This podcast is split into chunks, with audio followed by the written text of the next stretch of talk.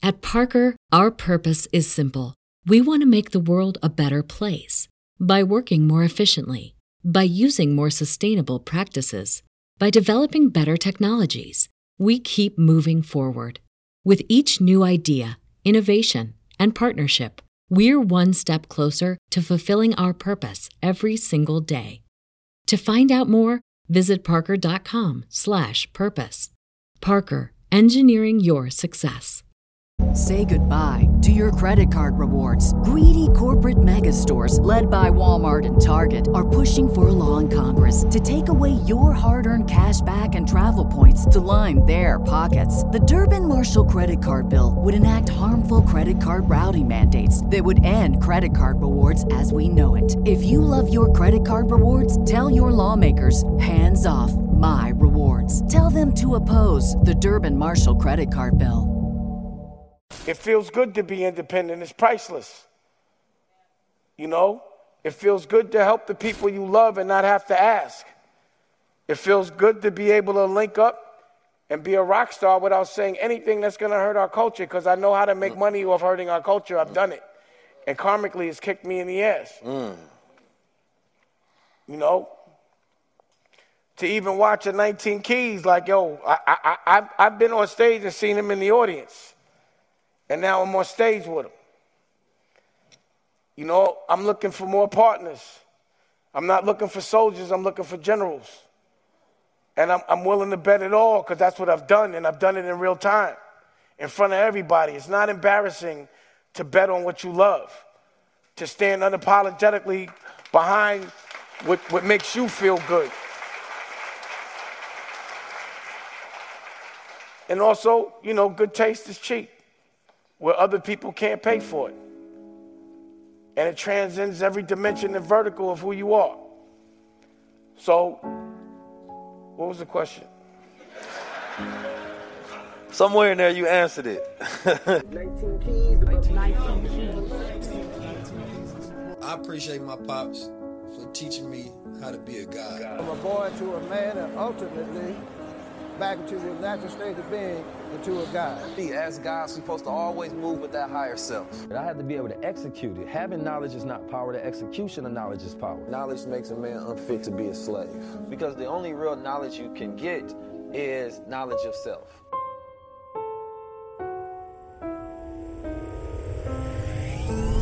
This is the highest level. The highest level is ownership. The highest level is power. The highest level is sovereignty. The highest level is higher consciousness. The highest level is when we own our own culture. Excellence at a very high level. Appreciate it. Not eye level. A high like that. It's time for a high level conversation. We're here for another high level another high level conversation. 19 keys and this is high level conversation. Tap in with the God. We at low level, we at high level. We at low level, we at high level. Coming to Oakland, it's different like going anywhere else on the planet Earth. But this is what made me right here. When you from Oakland or you from the Bay Area, period, you got a different level of consciousness. For me, I'm all about taking this oath so that we get to the highest level. Because we only dangerous if we work together, together,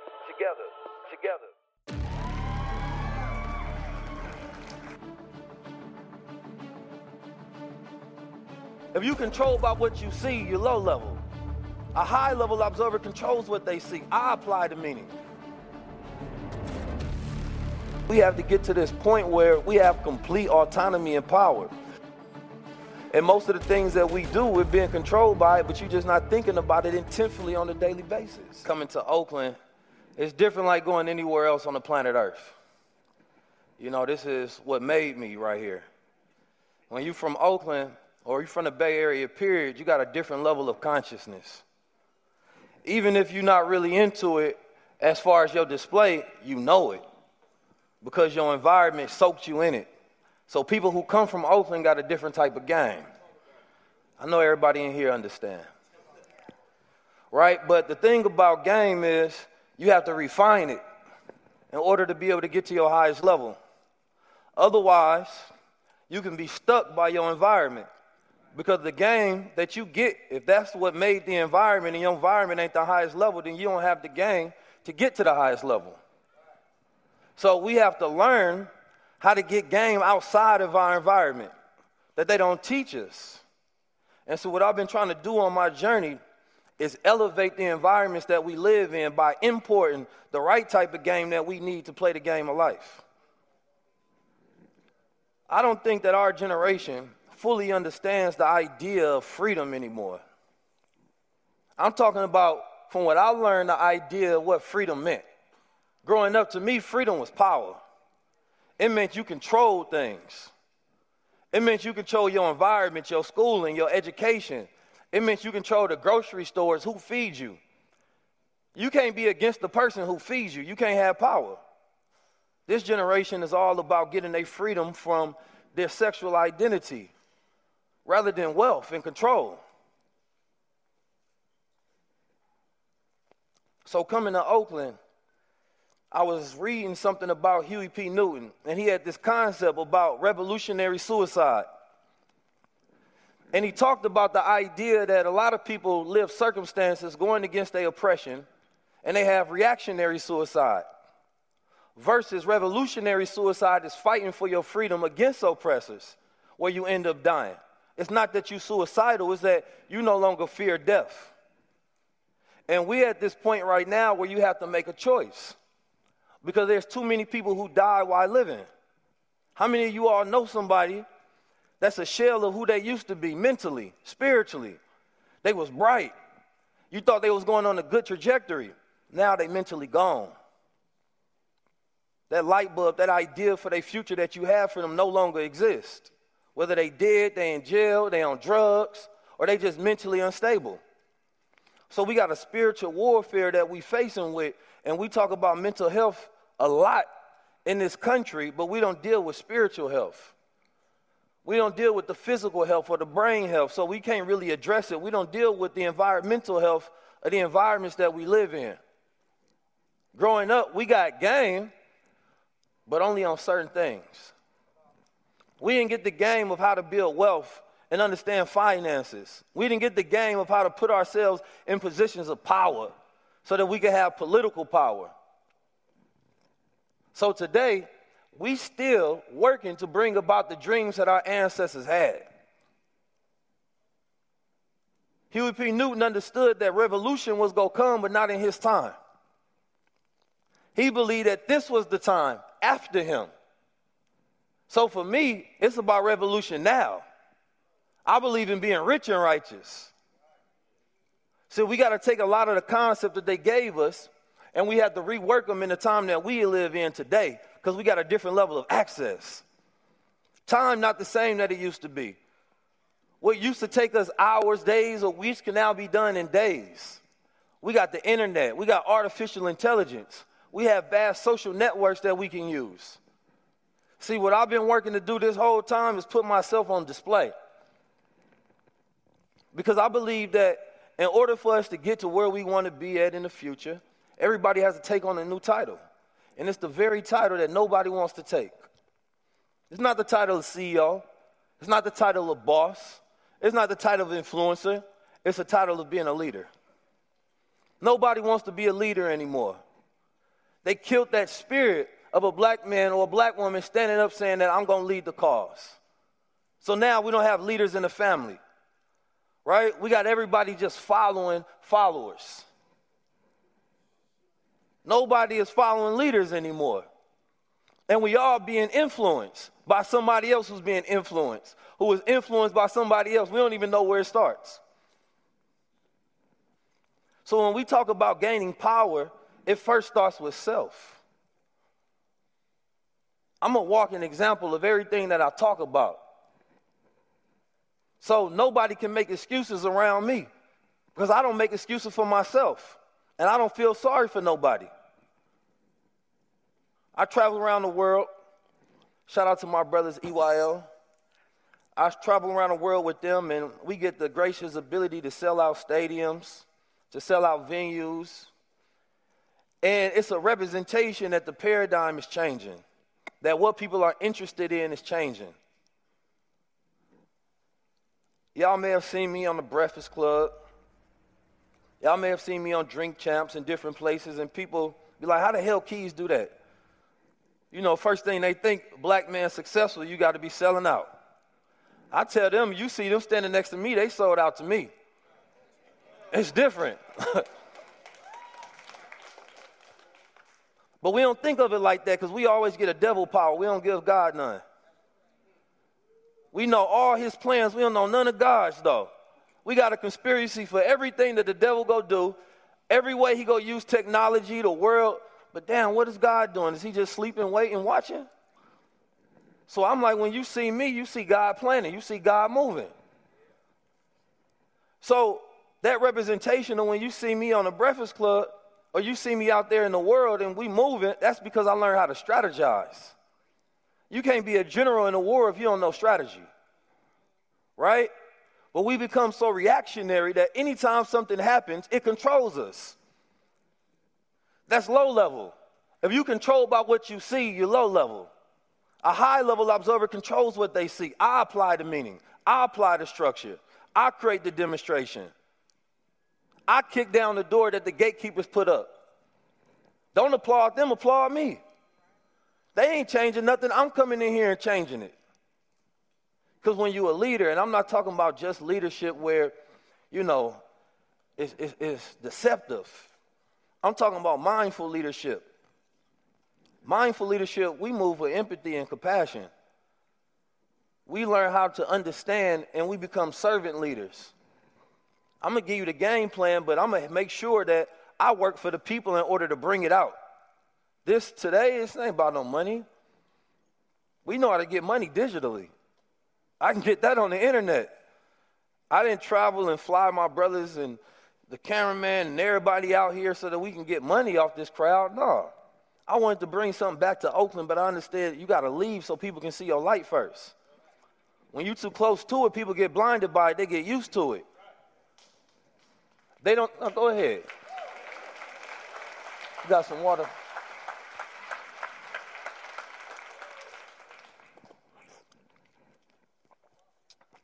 Brother asked the question how many people in here believe in themselves?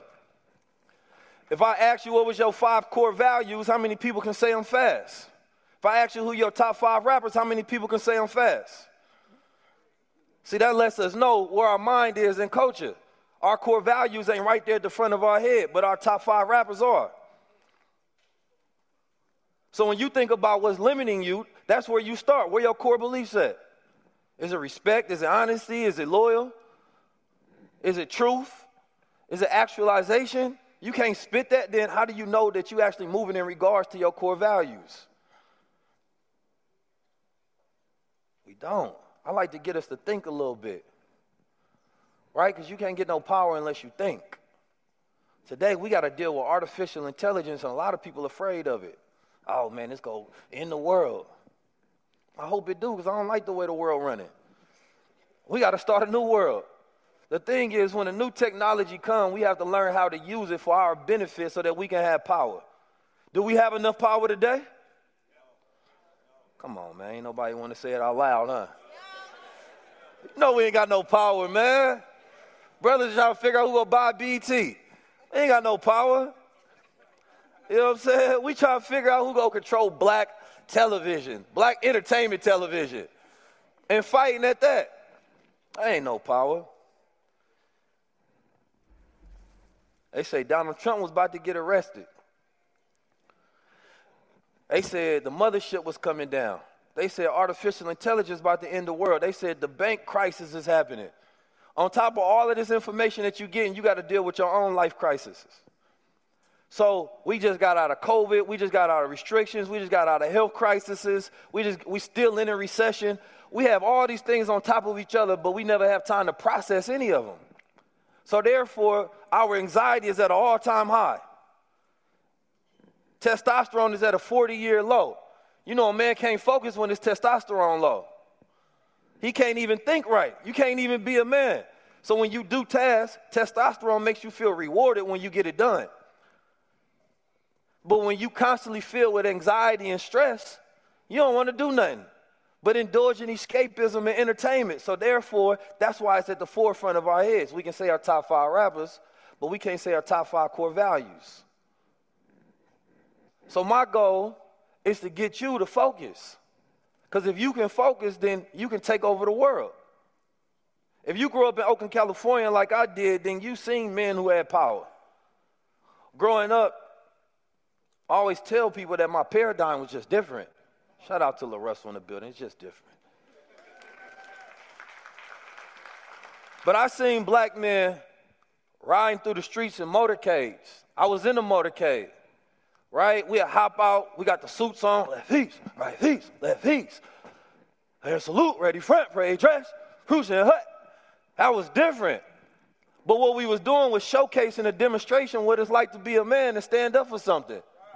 And how to listen to another black man without ego. So we was getting trained, but I didn't realize I was getting trained for the position that I'm in today. So when somebody asks Keys, what book you read, it ain't in the book, it's in life. You can't get this in no book. You got to go through some training, some experience, some life for real.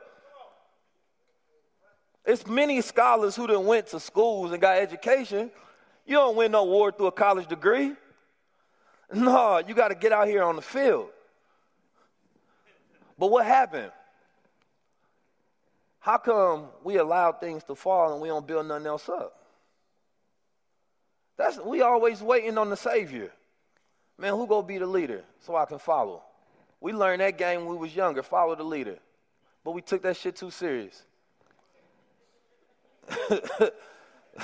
we still playing the game. Nah, you can't call yourself a man if you don't consider one of your core values leadership. That means you got to take the responsibility to do what you want to see. For a man to complain, he's talking about himself. Anything you talk about in the world that you complain about, you talking to yourself. Man, I don't see no real men out here. Grab that mirror. That's the first person you talking to. Why are you telling everybody else your problems?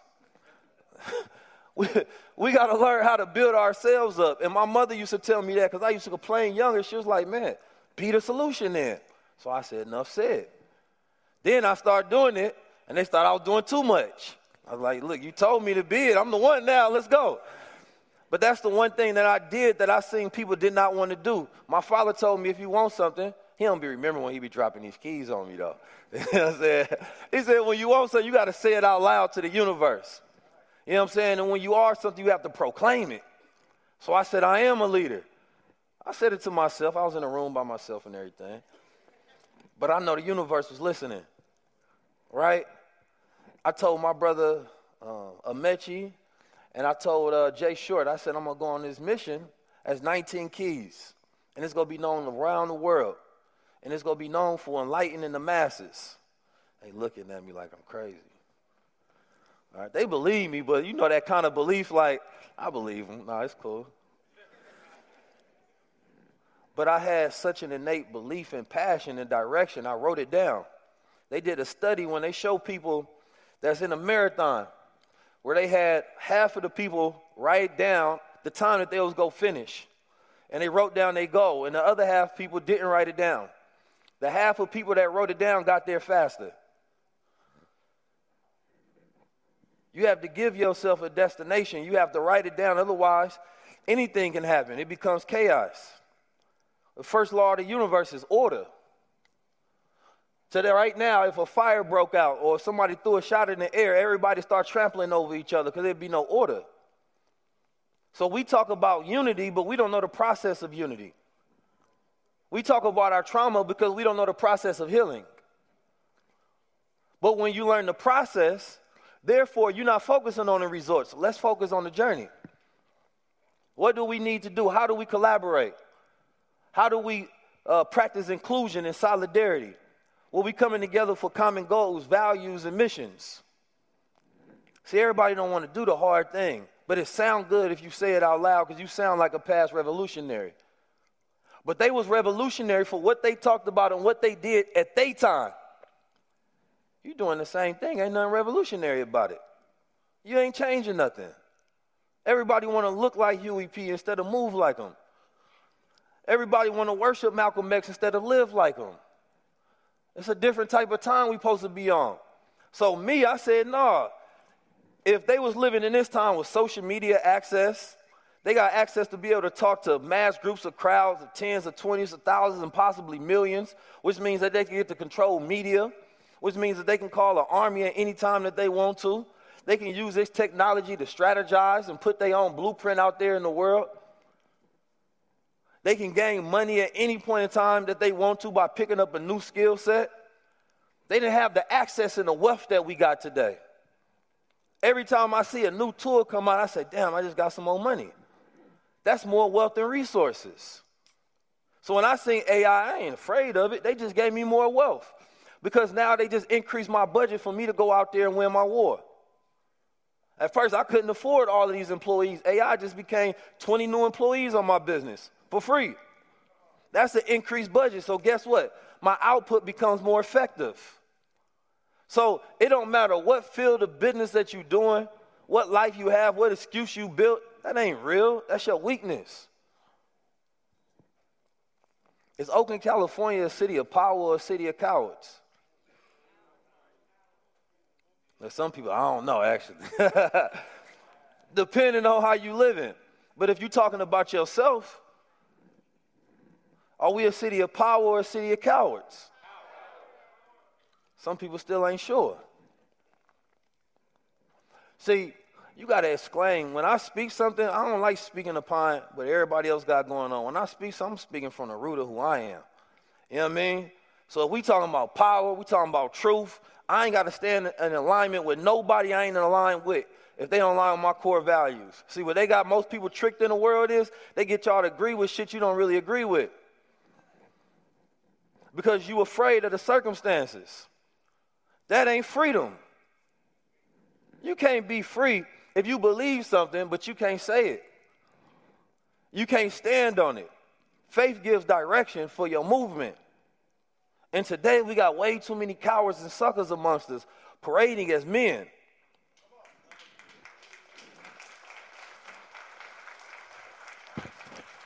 I ain't had no speech prepared when I got up here, and I told Dame I'm probably just gonna be like five minutes. I'll be quick. I'm just gonna run up there real quick, introduce myself. You know, growing up in Oakland has been a blessing for me. I see a lot of familiar faces in the building. Shout out to everybody that came. Give you all a round of applause for coming. My brother Mike Rashid in the building. You know, we got Soul Beat in the building. First speech I ever gave was at Soul Beat when I was young. You know, this was that was my training grounds as a youngster. Right? I look at them videos and I see myself talking about the same thing I'm talking about now. Then I get sad, like, damn, we still talking about the same things. You know, but when I was younger, it was a script. You know, now it's my reality. This is what I do. You know, I see my brother LaRussell in the building. He represents independence.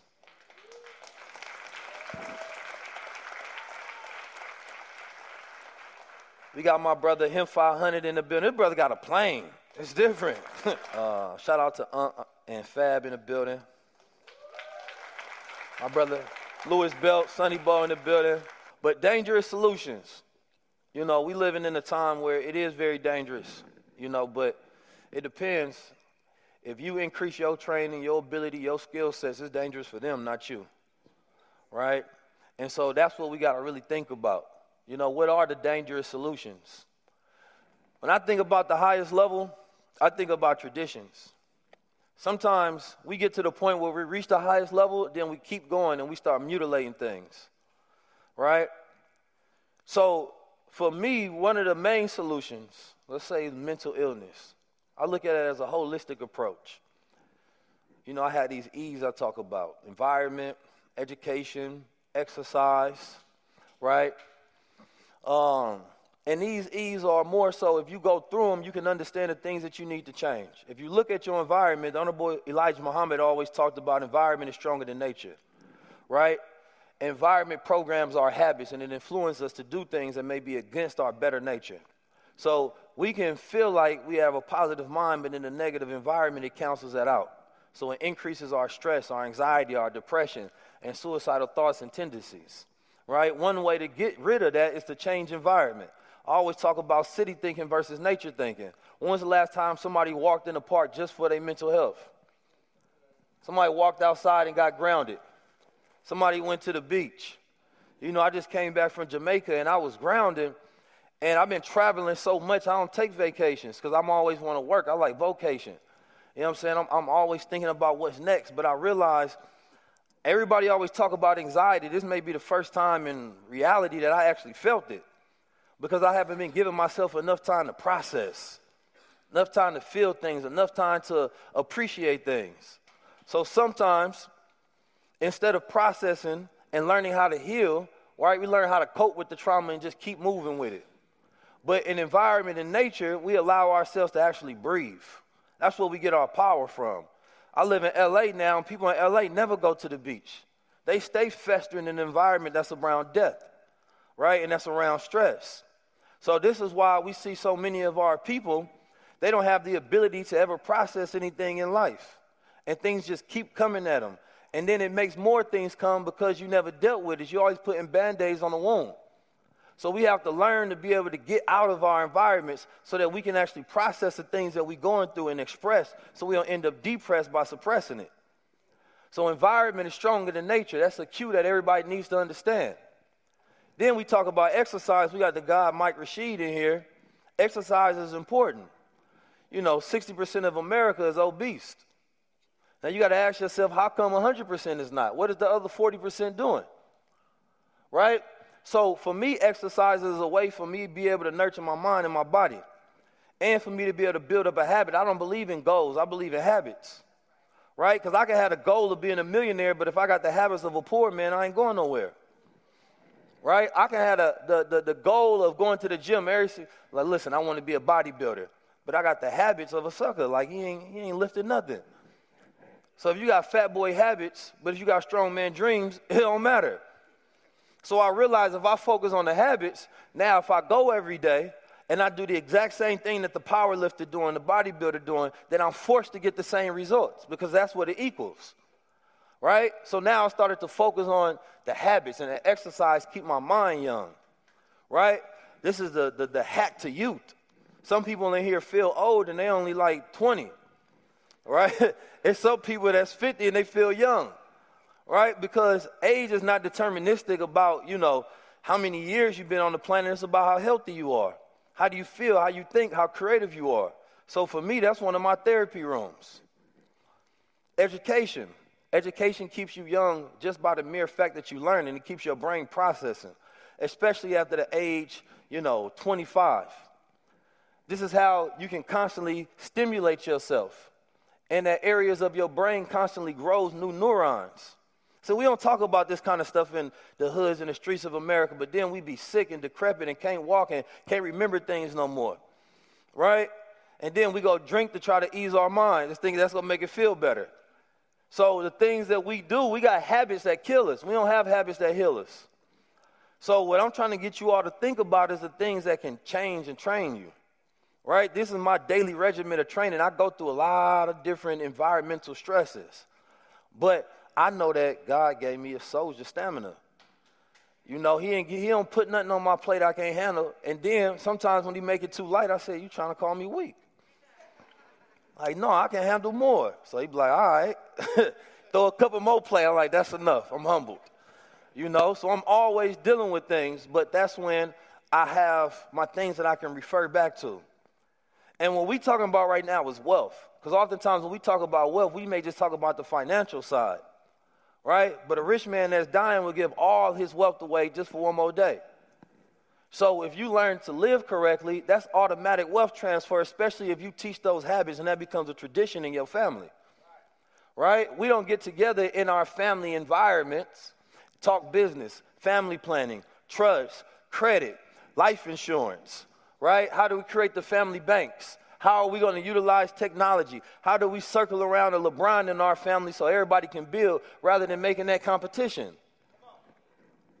So, as family, how we really doing family if these are not the things that we building and projecting? If your last name does not mean anything, then that family don't have a future. You setting up the next generation to go through the same poverty trauma you going through.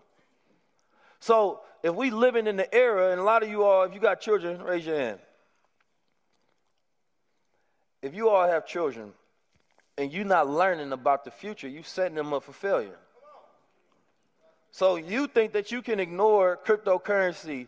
You think you can ignore what a CBDC coin is. You think you can ignore AI and all these things. Keep ignoring it, and you will pass down that ignorance. So what I try to do is teach you the skill set so that you can teach your children the skill sets. Right? And there's no point of fearing anything because if you got a fear of a technology, that means you don't believe in God. There's a lot of people that say they believe in God, then they fear something. Whatever you fear becomes your God. That's your religion.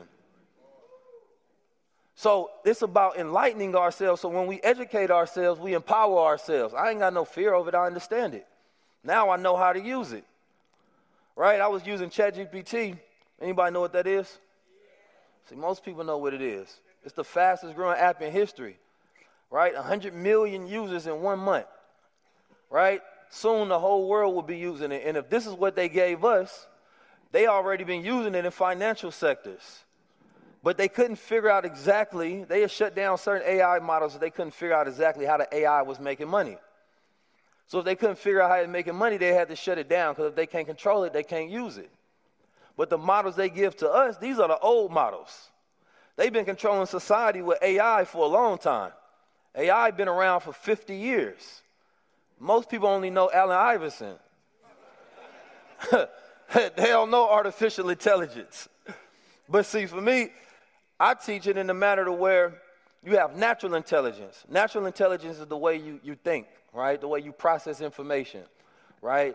A lot of people, you know, we are different type of thinkers. We all have. If I put out a test in here, we'll figure out everybody got a different type of customization and different type of intelligence right? And the problem with human beings is oftentimes we look at somebody that's in the category of their strength that gets results and success, and we want to emulate that. But that means your dream can be your weakness, right? That can be a, you can have a dream in an area that you're weak in because you don't know yourself for real. So if you want to be a rapper, but you're not good at rapping, you have a dream in your weakness. How many people know they got people in their family that got dreams in their weakness based on that example I just told? I think everybody knows somebody. And that's fine, right? Human beings can do whatever they want. This generation loves saying that, right? Because it doesn't make us responsible for actually being successful at the things that we do, right? We don't have to take accountability for anything. The word accountability, I don't think this generation knows what it means, actually, right? For them, accountability is, yo, just be judgment free. Like, nah, God gave me discernment. I'm judging the shit out you. I don't like what you're doing. Like, that's weird, bro. Like, it's not cool, right? But this one is all about, like, no, let a person just be. Like, nah, we're not doing that because that's not how you lead, right? And this is why I find it very important to take on that title of a leader because a leader doesn't just let anybody do anything. It has to be aligned with what's your core values. It comes back to that statement once again. So as I was talking about ChatGPT, I was studying myself.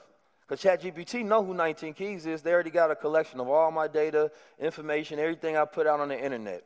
I can tell it to think like him 500 or think like Mike Rashid or think like LaRussell and try to come up with some lyrics, right? So this is dangerous, which means that if we see technology quickening, then that means that we have to have strategies for these things. Because we already behind the eight ball when it comes to power and wealth and opportunities. And those in power will continue to use technology to stay in power. Right?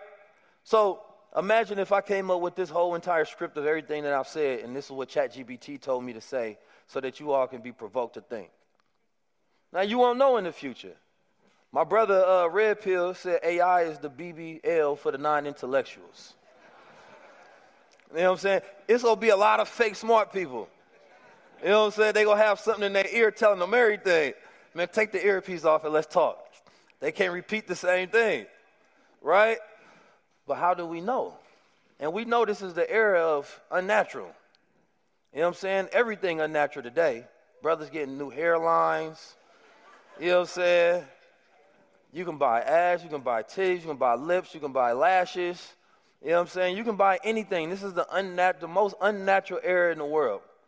And this is the biggest whole phase of humanity. Look, I ain't judging. That's what they say, right? I ain't judging. You feel me? Do your thing. But we want to change the phase. I want this to be the biggest wealth phase for our culture, the biggest phase where we gain power and liberty. You understand? Or liberation, rather. I want us to be able to look at the things instead of we so connected to empowering ourselves through our sexual identity, right? Let's empower ourselves through our spiritual identity. Let's empower ourselves based on our ancestral tenets. Let's empower ourselves based on our core values. Let's empower ourselves based on our actual wealth goals. So, but how many people feel like they financially literate in here? Thanks for the honesty. It's only a few people. But I understand because growing up, it wasn't nobody that can teach me credit. At least not the type of credit Him 500 be teaching. You know, 07, everybody could teach you a certain type of credit. But I don't think that's reported on your credit score. Look, y'all laugh. Y'all want to incriminate yourself by laughing too hard. It's cool. I get it. that means that we had financial deserts, is what I call them. The same way we got food deserts, we have financial deserts.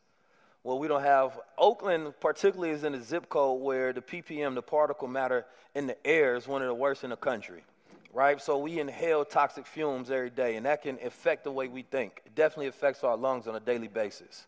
It's also in one of those zip codes where we have food deserts, right? The Human Society run the liquor stores out here, but they don't always have nutrient available food, right? So you can get, you know, some liquor quicker than you can get something that can be a nutrient for your body, right? And this has an effect on the crime rate in America, specifically the crime rate in the Bay Area, right? When your body doesn't get the substance that it needs, you're always craving for more, you're never satisfied right? This can disrupt the way you thinking to be peaceful, right? This is lowering your desires. This is lowering your nature, so therefore you always triggered. Then we listen to music that's all about hunting and killing each other, right? So guess what we end up doing? We want to hunt and kill each other. Somebody make me angry, first thing I'm doing is snapping off on them. So we don't have critical thinking and detachment skills to where we can take mindful pauses. We barely get silence. How many people take the time to sit in a room by themselves and just think? Take the mindful pauses. How many people feel like this world wasn't built for black people? Come on now, y'all ain't being honest now. See, I understand that, and what I decided to do was be a man about it. I decided I'm to speak on it, right? I see a white person in the building. Shout out to the brother. We had no, because the San Francisco Committee for Reparations is in here. Where y'all at? Got the sisters right here.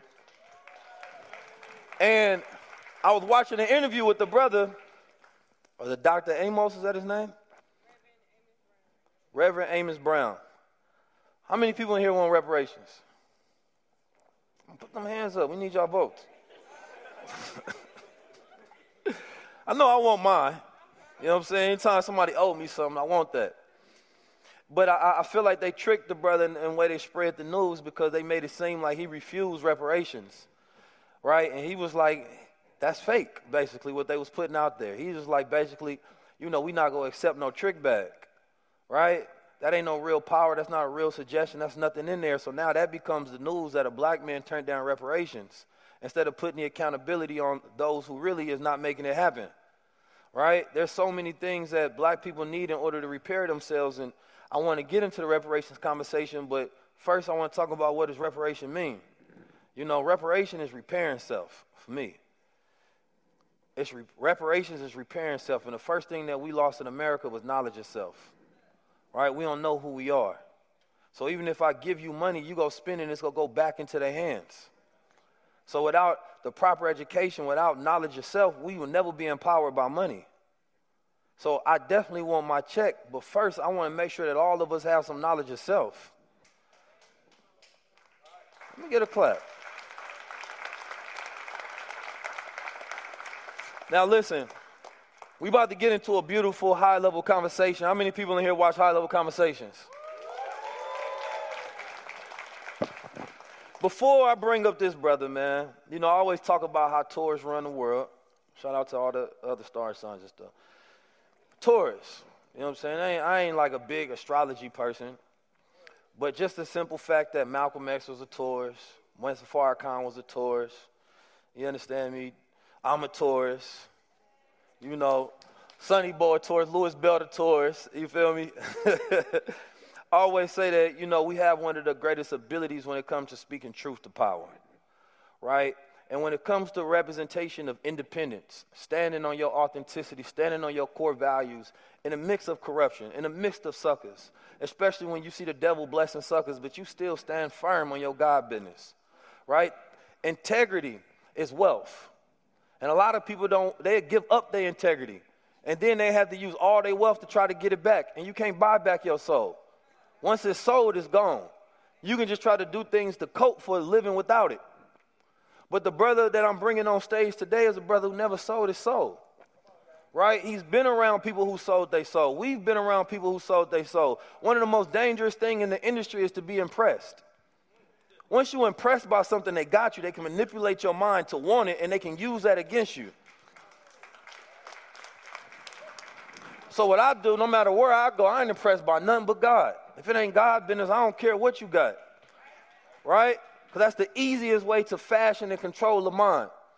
And Brother Dame must not have been impressed by nothing he ever saw. no, but the brother cool because, you know, it's, it's hard for us to see black men that age in this industry and maintain their soul. Right? And when we don't have that demonstration, we don't think it's possible. Right? So it's important that you know, you keep that same energy that you got from the root, from that foundation. I remember Waka Flocka told me one time, he seen me moving about. He said, Be careful, because they'll try to keep you in the clouds and you forget your roots. Right? And I held on to that because they'll try to keep you so busy, you forget why you started, now you're just maintaining it. Like, no, so I always step back and remember why I started. You understand me? That's why I wanted to do this in Oakland, because this is where I came from. This is where I learned how to drill. This is where I learned how to be a man. This is where I learned how to be a God. So the brother that I'm bringing up right now, I think he represents those same core values that I'm aligned with. So I want everybody to stand up for the good brother Dame Dash as I bring him on stage. Black guns load up. Click, click. You gotta have problems. You gotta have the ability to untie knots. Yeah. See, some people hear about problems and they panic. They get scared. That's not boss. We superheroes over here. We the black guns. When you tell us problems, we go, line them up. We shut them down. Line them up.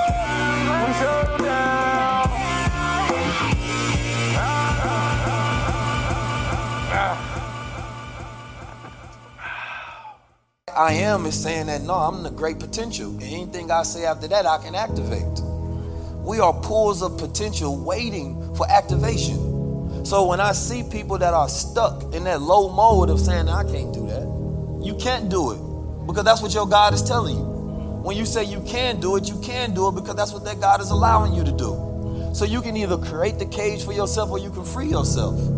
I decided to say that no, being a God is not about my ego, right? Being a God is about being able to take the self power that we have, the self knowledge that we have, and take the thoughts that is inside of us and enjoy life by bringing them into reality. We at low level, we at high level.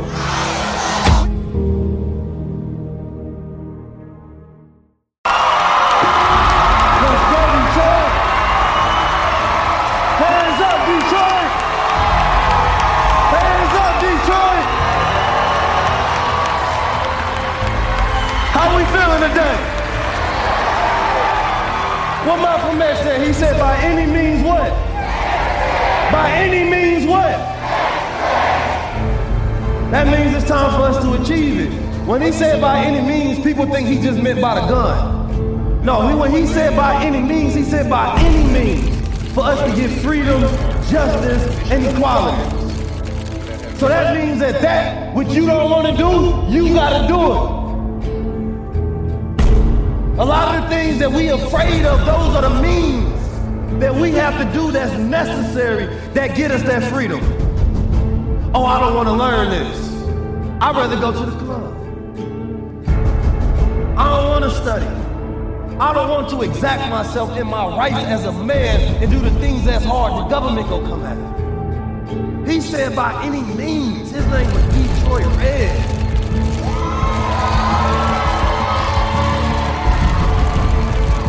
We at low level, we at high level.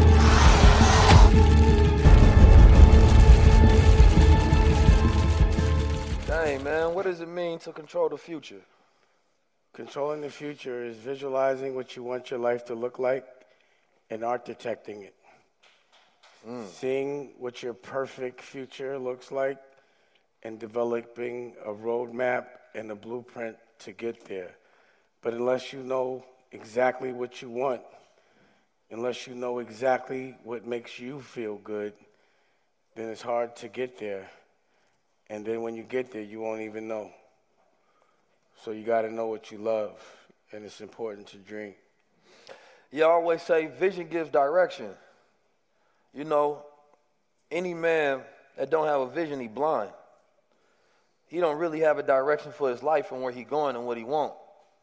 So most of the times when people see new technological advances or we see things going on in the world, if you don't have a destination, you can be pulled in any which way. And or you wouldn't know how to use those things that will be aligned with what your vision is. So for a lot of people out there, I feel like there's a lot of people that still want to cultivate a strong vision, but they don't know how. Right? So what's your blueprint when you going in your imagination and you figuring out new ways to live, new ways to do things? Well, bottom line is I win. It's about the W. Mm-hmm. So if things are approaching that are new, where like let's say for example like an AI or a uh, a metaverse Web 3 Mm-hmm. where a lot of jobs or things that existed a certain way will be taken, Mm-hmm. then that means there's a lot of opportunity that presents itself. So whenever I look at something, it's how is it a W for me? Mm. You know, which ultimately becomes a W for we, because when I win, everyone I love wins. Yeah. You know, my formula is, especially with the AI conversation, artificial intelligence plus natural intelligence equals enhanced intelligence. It works better if you're already smart, right? Because it's like having the smartest person in the world work for you. But this is a technology, the same way social media, the internet, and all other techs, it usually end up controlling people who don't have control over themselves, right? And so when it comes to like discipline, right? I always tell you, you have to be a disciple of something in order to be disciplined. If I want to be independent, I'm going to study somebody who's independent, become their disciple, and that becomes my discipline. So now I know when I'm veering off to the wrong path or not because I'm no longer a disciple of their core values and the way they move, right? When it comes to discipline for you, right, how do you stay? It ain't even stay, but just how you cultivate, you know, the integrity of discipline, right? I've seen 99% of people who get a little money, a little fame, and success, they lose their integrity, quickness. You know, because men are not men no more. In my essence, the way I believe, I'm sure a lot of people they with the new masculinity. That's not my bag. You understand me? The way I grew up, a man has a man has the ability to be willful, meaning that if it's a thought in your head, you have the ability to bring it into reality, and that's the way you can measure if you're a man or not. So, what's your measurement of discipline, integrity, and manhood? Again, I visualize my dream. Once I know my dream, I'm not stopping till I get it. And, you know, for me, it's about what makes me happy, not what makes everybody else happy. But, you know, sometimes we're programmed into believing happiness is something that they want us to think is happiness so that we can be controlled, so we can spend a lot of time trying to achieve something that doesn't exist. So it's about really being true to yourself. But at the end of the day, you know, like, you know, I'm, I'm on like a school tour Mm-hmm. where my fiance wrote a book about dreaming about my son, and we're going into certain marketplaces and teaching these kids how to drink. And, you know, in the process, I'm talking to the high school kids. And honestly, they know they want to go to college because that's what they've been taught, but they don't know why they want to go to college. Right. They don't know what life looks like after college. Mm. They just know that if they don't go to college, that they're not successful, and that to me is a program. Mm-hmm. So for me, it's like to understand how to talk to somebody, you got to know exactly what they want, exactly what makes the, what makes them happy, so that you know what language to speak to them in. But at the end of the day, what's been taken from us is our dreams, is what our perfect visual is that makes us and everyone that we love happy. And, you know, always my ultimate dream is, you know, to have a family and to make sure that my children and the people I love never have to go through the same pain as me. Mm-hmm. You know? But architecting every single part of your dream is very important. So, like, the question I've been asking people lately is what does heaven look like when you die? Not what does it feel like, but like, you know, if time is measured in that vibration, what does it look like when you wake up to when you go to sleep? I'm going to pose that question to you. Mm. What does your heaven look like? This is my heaven, to be honest. I got my pops, I got my brothers here, and I'm a person who heavily centered around family. Right? So for me, if, if my family is healthy, everybody doing good, I'm no, no, feeling that's, good. That, that's an emotion. When you wake up, No, what time do you want to wake up in heaven? I don't want to wake up in heaven. not re, when you. When, I'm saying when you get there, not to say we want to get there sooner. But for I me, I let me give you an know- example. For me, So, he- heaven we looks like talk- I wake heaven up when I feel like it. Uh, heaven is like money, good homes, friendship of all walks of life. That's my concept of heaven. So for me, my concept of death is is, is blank. I wasn't talking about death. I was talking about heaven. So let me let me let like me like let if, me if, let me if, pose. if heaven was a reality, I'll be living it. Like well, let me I got money. Like the only let me say this. It ain't no money in heaven. I gotta have me. some money, man. in heaven. Yeah, that's how you gonna tell Money my concept of man-made. heaven. Nothing we got money. man-made. Nothing man-made is in heaven. It's It's, only in God-made. I think money in heaven is love, right?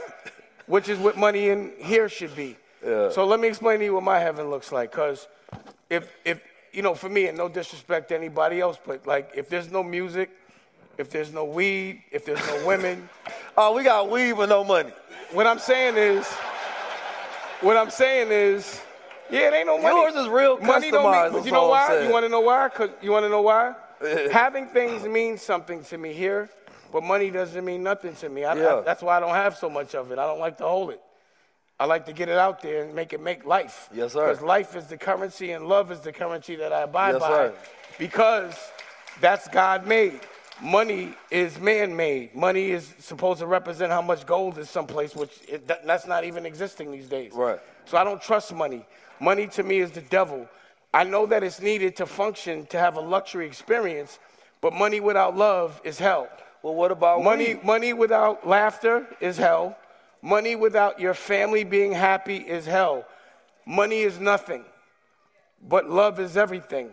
And you could create around love because all you need to know how to do is grow and build and be in a nice environment. Like, you know, I like to be hot and be on a, on a, on a beach. If I could build my house and grow my food and I'm with my people that I love, I, I, I might not need as much, you know, fundamentally. But all the extras are man made things that we're distracted by to try to get to, you know, it, it kind of supposed to validate who we are. all I care about, honestly, is how I'm living, and I got to create my heaven here mm-hmm. so I know where I want to go. And if God is architecting heaven for me, then I need to tell him the blueprint of what I want him to create for me when I get there. so it's important to create heaven here so that you have a blueprint of where you want to go and, and, and, and, and when you want to go. You know. So, my like I said, my I just talked about my heaven being real. Then he ended with his heaven on earth, right? I started there. You, see, because like I said, so for me, heaven is this: like being able to do what I want. That's freedom. Like when you control your mind and your will, that's freedom. For me, right? Being able We to got, speak but we got that now. Yeah, that's why I'm saying I'm living in heaven. Like I wasn't always living here though. You feel me? I had to build this up. There was time where I was mentally living in hell. right? So I worked myself to create my heaven, right? So when I can have my fathers and my brothers and my family and friends and peers in Oakland show up in a building and Dame Dash here and we arguing about money in heaven, that's heaven. you know? Like, and, and, and, I could be at a nine to five right now. I'd be in hell. No, you couldn't, because you no, wouldn't let that right, happen. Sure. But honestly, sometimes you have to experience hell so you can appreciate heaven. Absolutely. You have to hit, hit some pain sometimes, so you expect that.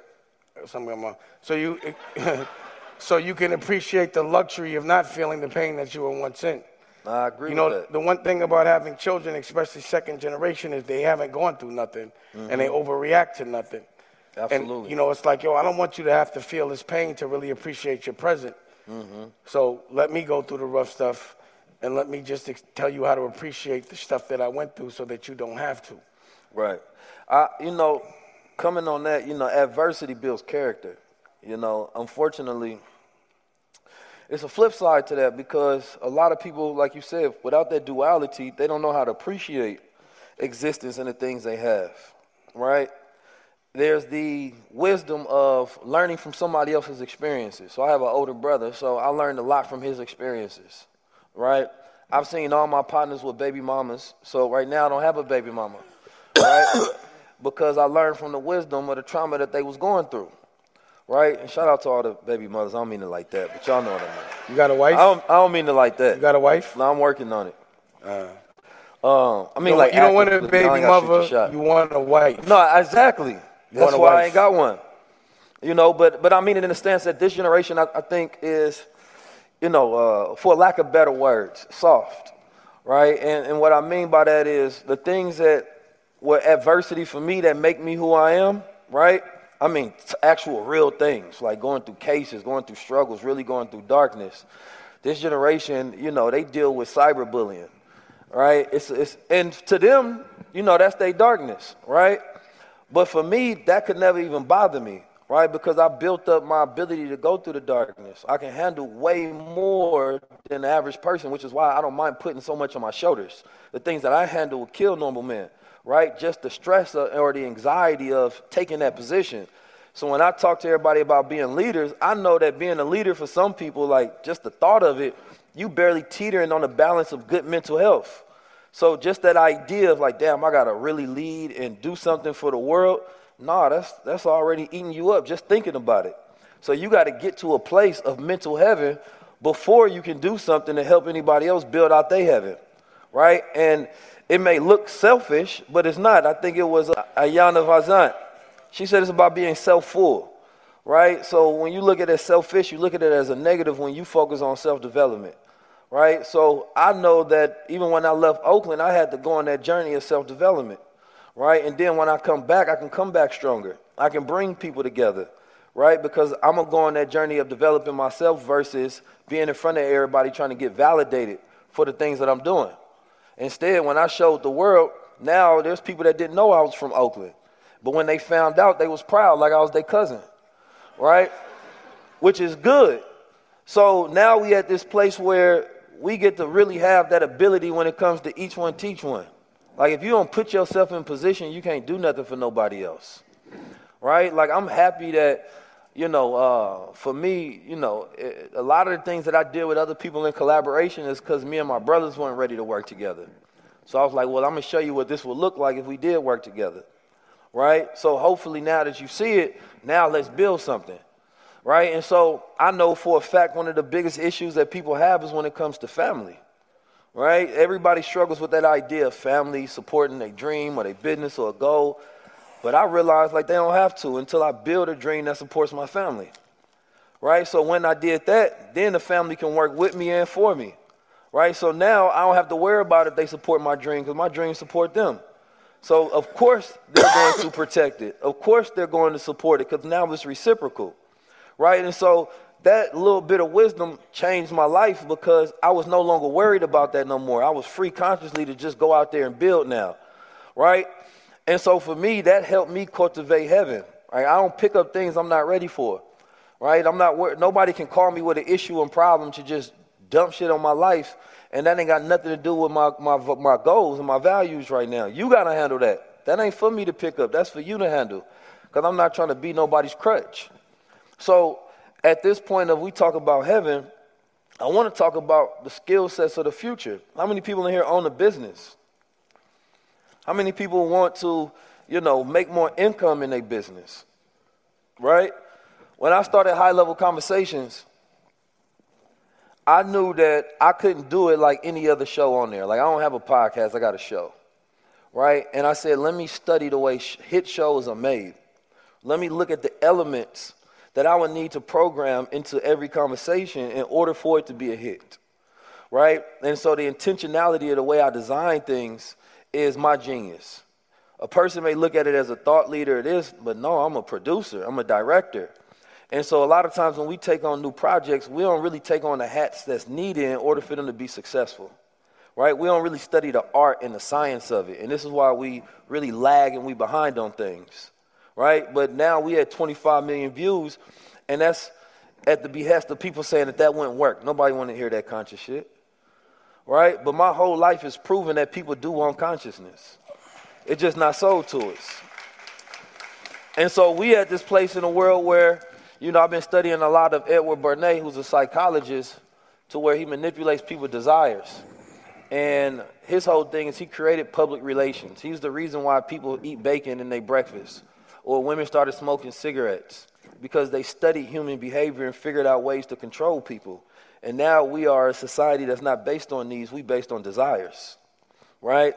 But I want to ask you when it comes to detaching from the program, because most of the things that most people don't even realize that they be in control. They think that really comes from them. How does a person begin to detach from the matrix or the programming that's in the world on a daily basis? Well, for me, anything that's been presented to me has been presented to me to control me. So my rule of thumb is go against the grain mm-hmm. and to never try to fit in, to do things different. I never want to be like atmosphere in the video game. I would rather be the player. And I'm always looking for the next thing that no one else has done. Because usually, what I'm looking for when it comes to that is independence mm-hmm. and freedom and being and doing things that are economically quicker and give me more bang for the buck. So, for me, when I did that Breakfast Club thing, and I was telling everybody to quit their jobs, what people weren't understanding is I had just quit my job. My job was Roc-A-Fella Records. And the reason why was because it wasn't Damon Dash. I was helping other people get to their dreams, but I didn't have an asset that I could pass to my children. And I was spending more time with people that I didn't birth to make them money so I can make money off them than spending time with my children. Mm-hmm. So at that point, I quit. And it became, I have to invest in me. And a product that, that, that means unapologetically my point of view.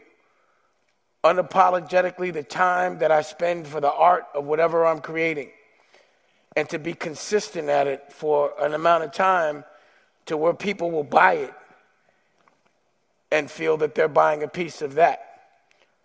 And just recently, like as I'm telling everybody, yo, you have to bet it all. I'm betting it all. You Google me right now, it would be like Dame Dash is worth negative two million or whatever, all that. Yeah, because every single second for the last 10 years, I've been investing in me, my point of view. Like CEO as a brand, or as a director, or as someone that's really fighting for others that he loves, you know, more than just himself. As I'm telling people what to do, I'm doing it. As I'm saying bet it all, I'm betting it all. I'm betting it all right now. And as I'm asking people to not to complain, Because we've all know the problems. We've been knowing the problems. They're the same problems. A cycle of problems means somebody's doing a good job in making sure we don't solve them. Because they keep happening. Once you know something, if it happens again, there's an issue with us, not them. So, to be able to create my own curriculum, or rather a book that I could go into the school system and actually teach these kids a different way to do things, to be able to sell a sneaker for $250, CEO have a brand that I could actually now sell without having to leverage someone else's celebrity, to be able to have movies coming out and have shot them independently and distribute them in theaters like they do it, but doing it my way and work with who I want to work with, to be able to present visuals to our culture that aren't us getting abused or us fighting each other, because that's all they show us of. That's been my dream, and that's what I've been fighting for real time. You know, so in this very moment, the inspiration has come from knowing every war that needs to be fought, fighting for the people I love, understanding that I hate business. I hate it. I hate money. But we need to actually have money to, to live a certain kind of life. But I ain't doing nothing for money to be able to embrace my creative side and to do it in real time in front of the whole world and for them to be able to learn from my experience and to know that when you bet it all, it looks good. And that you win if you're persistent about your dream and you can visualize it. And that you can link up with other people from your culture and have people gather and talk and architect the future for themselves. And that you can learn from any mistake or any learning experience that's being made. It feels good to be independent, it's priceless. You know, it feels good to help the people you love and not have to ask. It feels good to be able to link up and be a rock star without saying anything that's going to hurt our culture because I know how to make money off hurting our culture. I've done it. And karmically, it's kicked me in the ass. Mm. You know? To even watch a 19 Keys, like, yo, I, I, I, I've been on stage and seen him in the audience. And now I'm on stage with them. You know, I'm looking for more partners. I'm not looking for soldiers, I'm looking for generals. And I'm, I'm willing to bet it all because that's what I've done, and I've done it in real time in front of everybody. It's not embarrassing to bet on what you love, to stand unapologetically behind what, what makes you feel good. And also, you know, good taste is cheap where other people can't pay for it. And it transcends every dimension and vertical of who you are. So, what was the question? Somewhere in there you answered it. I'd like to know what it was, though. I don't remember.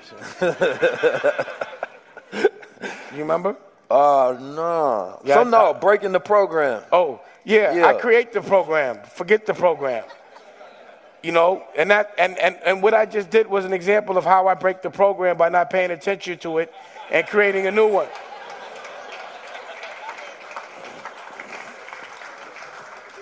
All right, but y'all got to pay attention. No, but it's real though. I say that because, you know, I'm um, as I study things and I just think about the masses, right? The masses are usually, you know, controlled by the master. And most people don't control their lives. And some people are happy and they fine with that, but then there's a percentage of people who actually do want to have power over their lives, who do want more than what their current reality is.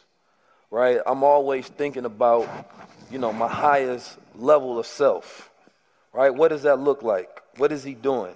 And sometimes it's hard to even put yourself in the shoes of your future self because we are now in a time of uncertainty, at least for the masses. For the masters, everything is certain because you know who you are, you know your core values, you know how you gonna move, regardless of what pops up in the world, right?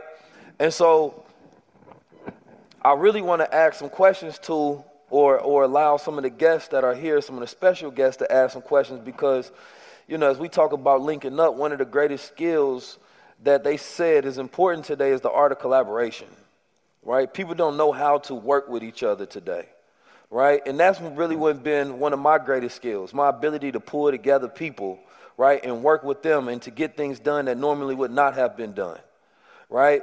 And that allowed me to be able to travel around the world and to build and do things that one person may say, well, 19 keys is black Muslim consciousness. I don't know, that's too radical.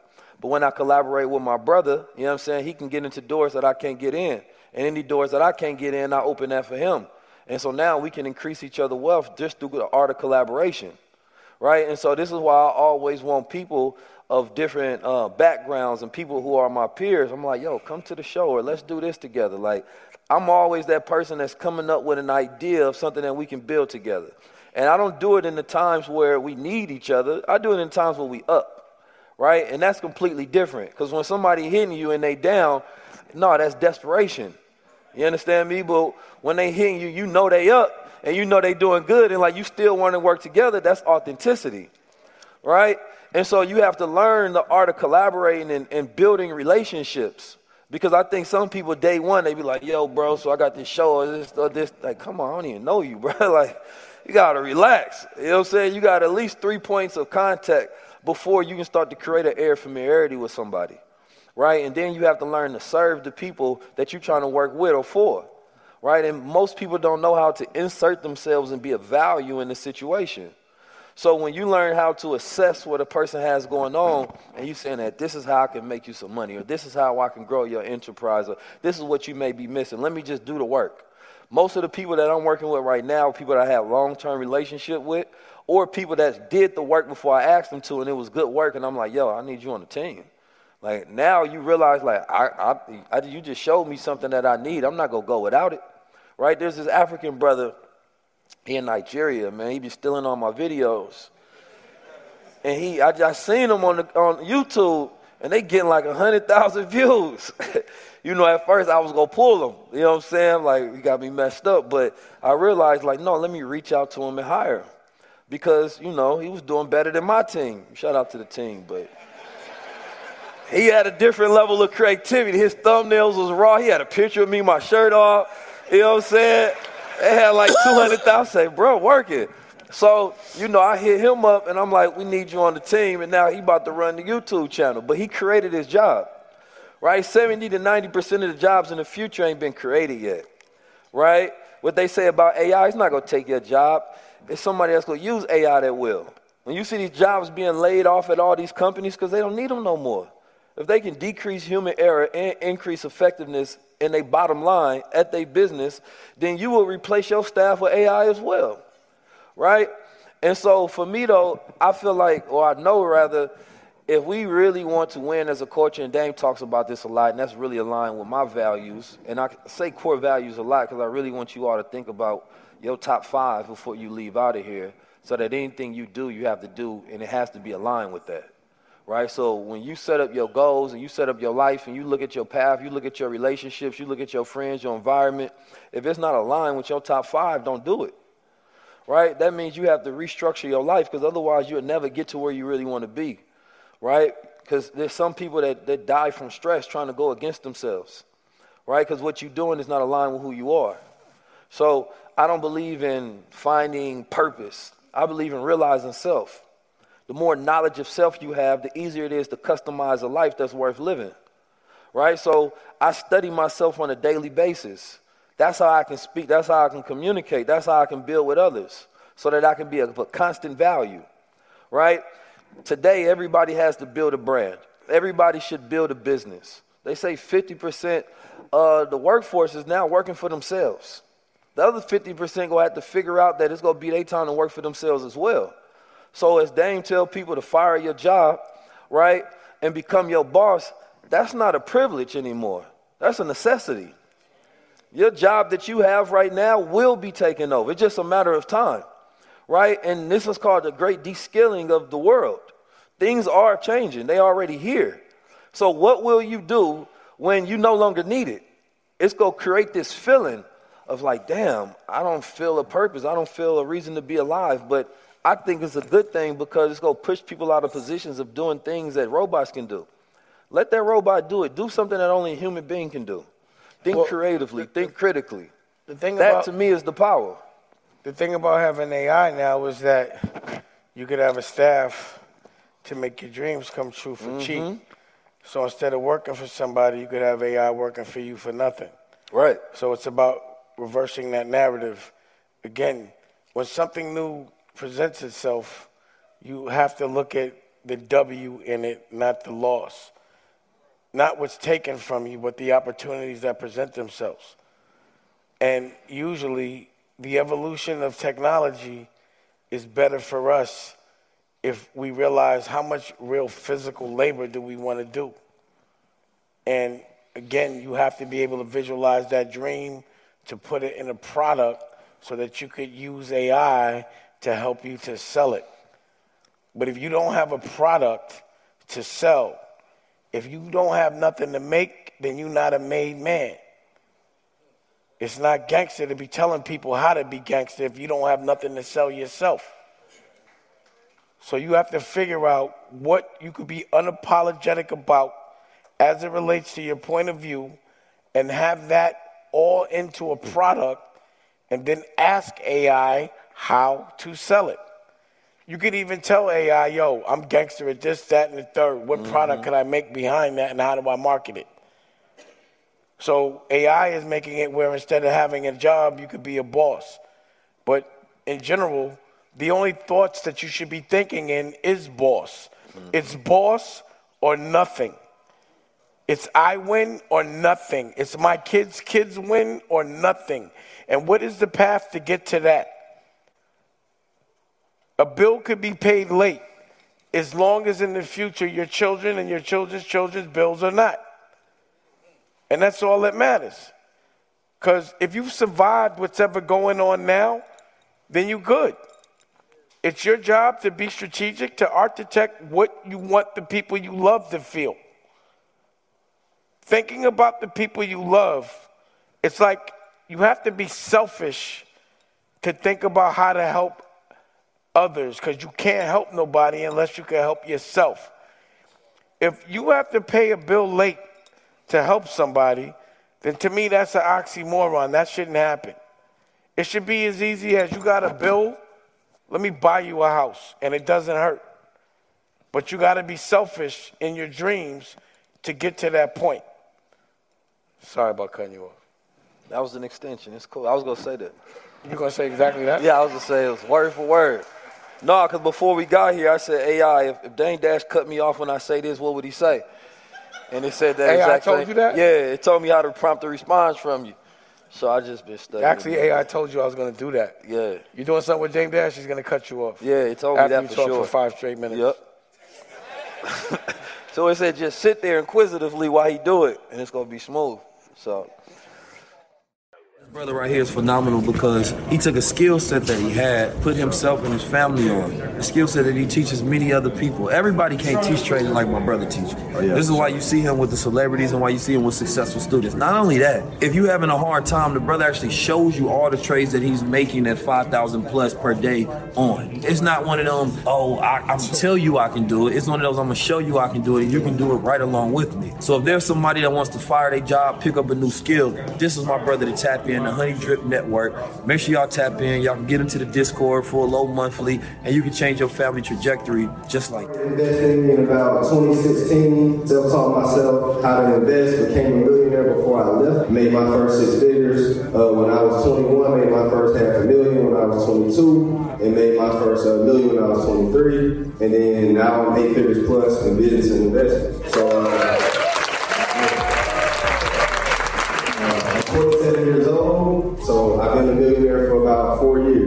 and I have a lot of game to give y'all. That's what I like to do. We here for progress.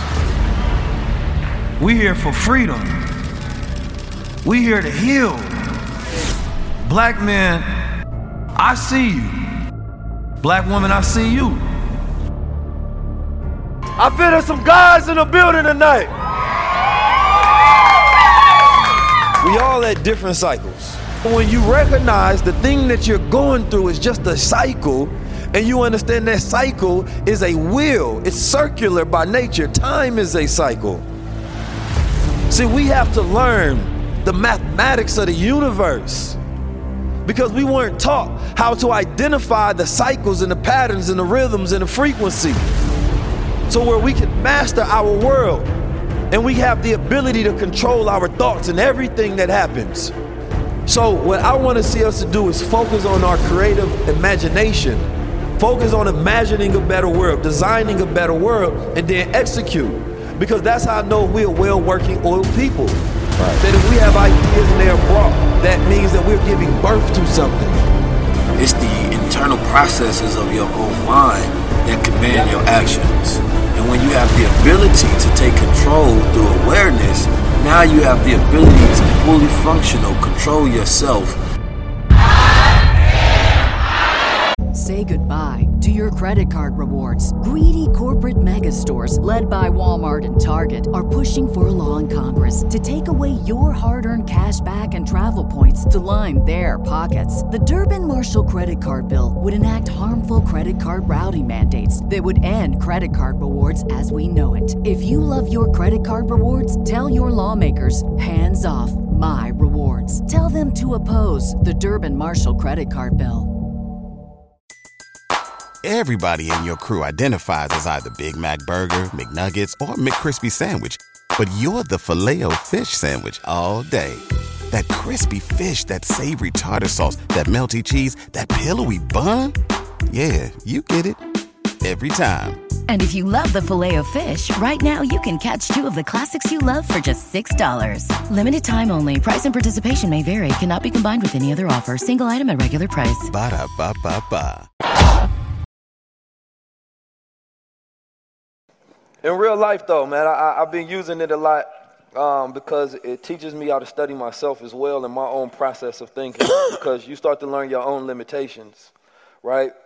If you got, just think about this. If you really got the smartest person in the world working for you, what can you tell them to do? You can only tell them to do based on what you can do, right? And what you know. And then that's your limit. Then you got to start asking them, yo, tell me what to tell you. And at some point, you're working for them right? And so the generation that's going to come up utilizing AI, they're going to end up, AI is going to end up utilizing them to do things in the real world. If they don't have control over their own thinking, critical skills, right? Being able to um, think multidimensional. There's new um, skill sets like uh, prompt engineering. So prompt engineering is something that everybody should get familiar with. And that's essentially, it's, it's basically the same thing as human management. If you, anybody got employees in here? Right? If you have employees, if you tell them to go do something, depending on the amount of, you know, details that you put in that order, right? They can go do it. You tell them, listen, I need you to create copy for this email so we can go do some marketing. Depending on their skill set and how intelligent they are, they're going to need more subject matter. Wait a minute, I need more context. So working with AI, you say, listen, AI, I want to create emails. AI like, okay, what kind of emails you want to create? You say, okay, I want to create emails for my business. Then like, no, wait a minute. I want you to create emails, but you will look up somebody who's the best person that does email copy in the world, right? I want you to create emails like them. Or I want you to act like you are a psychologist. Now I want you to create emails utilizing social behavior knowledge, right? So now it's creating emails that's really pulling on human emotions and desires. So if you just tell it to create an email, it's gonna do general what everybody else gonna do. But the more knowledge you have, the more you can customize it to get greater detail out of it, right? But that's based on how smart you are, not how smart AI is. So that's why I say natural intelligence plus artificial intelligence equals enhanced intelligence, right? But if you don't operate it from that formula, you can't get the best out of life the same way you can't get the best out of people, right? So it helps me become a better people manager because now I realize the limitations of the way I speak to people.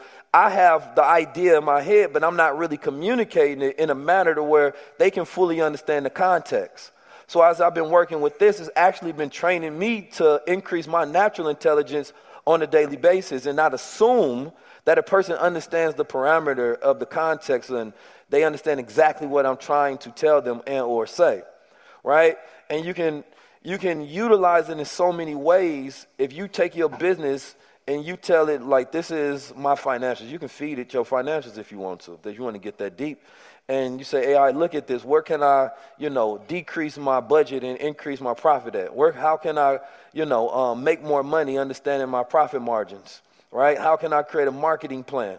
right? But the more you know about every subject that you tell AI to do, the more you can customize it to get better results.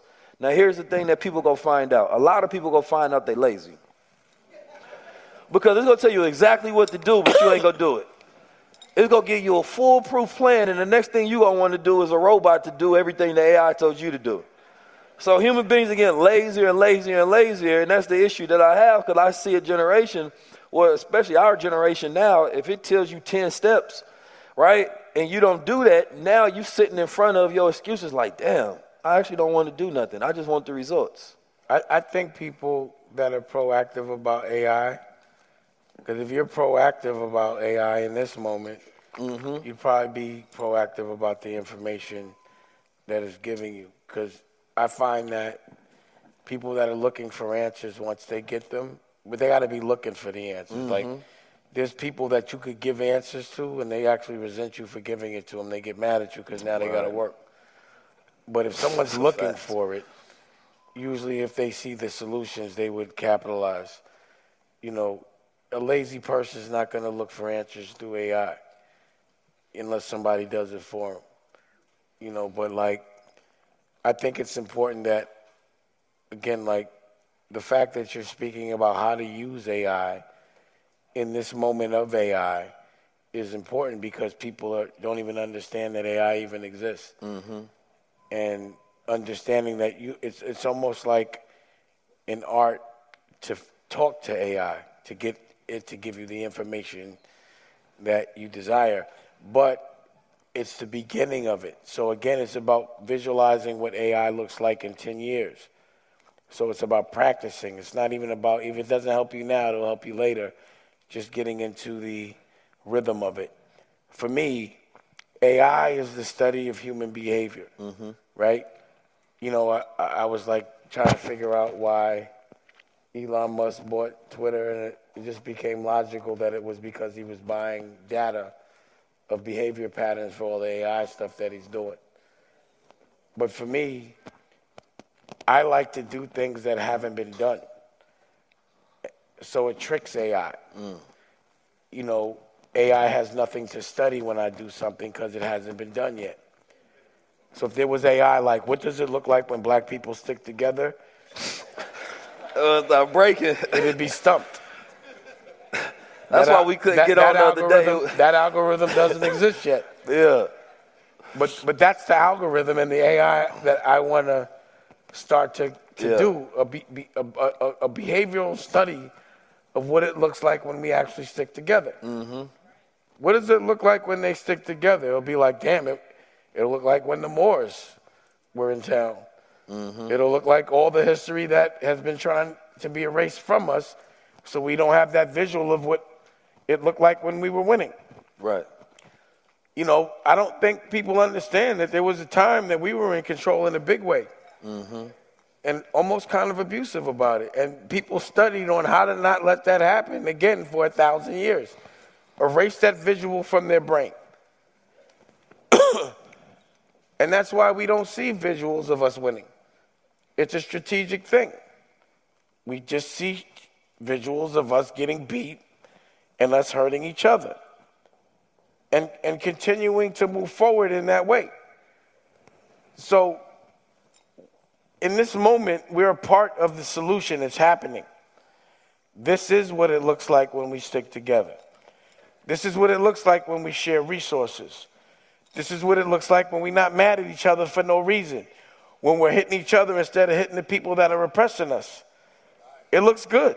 Mm-hmm. It's a very chill kind of environment.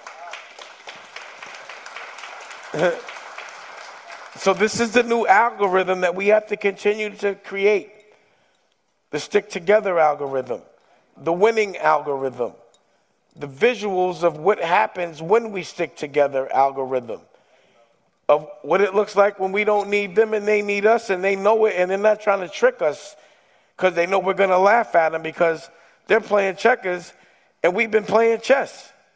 algorithm. So, my challenge to you is to visualize what that looks like, other than in the Black Panther. All right. What does it look like in real time when we're the landlords?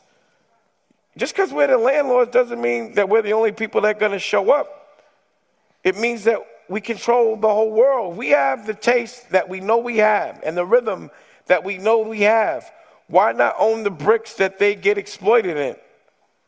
Why not be in control of the land where all our culture is being exploited in by us? Because what I know about people from another culture is they don't care how dangerous it is for us, they going if there's a deal. I was in Mount Morris Park in Harlem the other day, and around the park, dudes were selling drugs, and everybody was doing what they doing. And in the park, man, white people playing dodge, you know, volleyball, and they weren't scared. So we could be the landlords and they could come through. We could be the bosses, not of us, but of everybody. What does the world look like when we're in control? Mm. It's a beautiful world because we're not scared. We like to grow, not kill. It ain't going to just be good for us, it'll be good for everybody. Without that plan and without that visual, it will not happen. So we have to stop asking and waiting for people to give that visual to us. We have to do that ourselves. We have to stop waiting for other people to teach us. We have to teach ourselves. We got to make the curriculum. We can't be dependent on AI or the internet to go talk to people. You still got to get in there and go hand to hand and shake a hand and really put into the universe what we want as opposed to what we expect.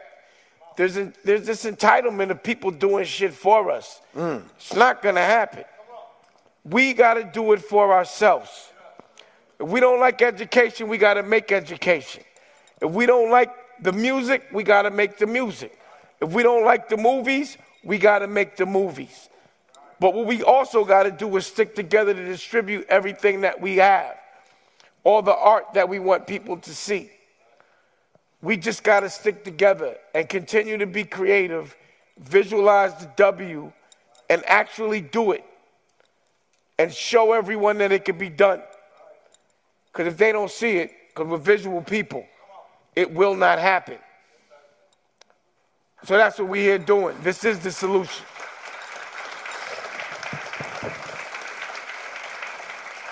Another thing, we talked about AI, but you know, EI, emotional intelligence, is very important.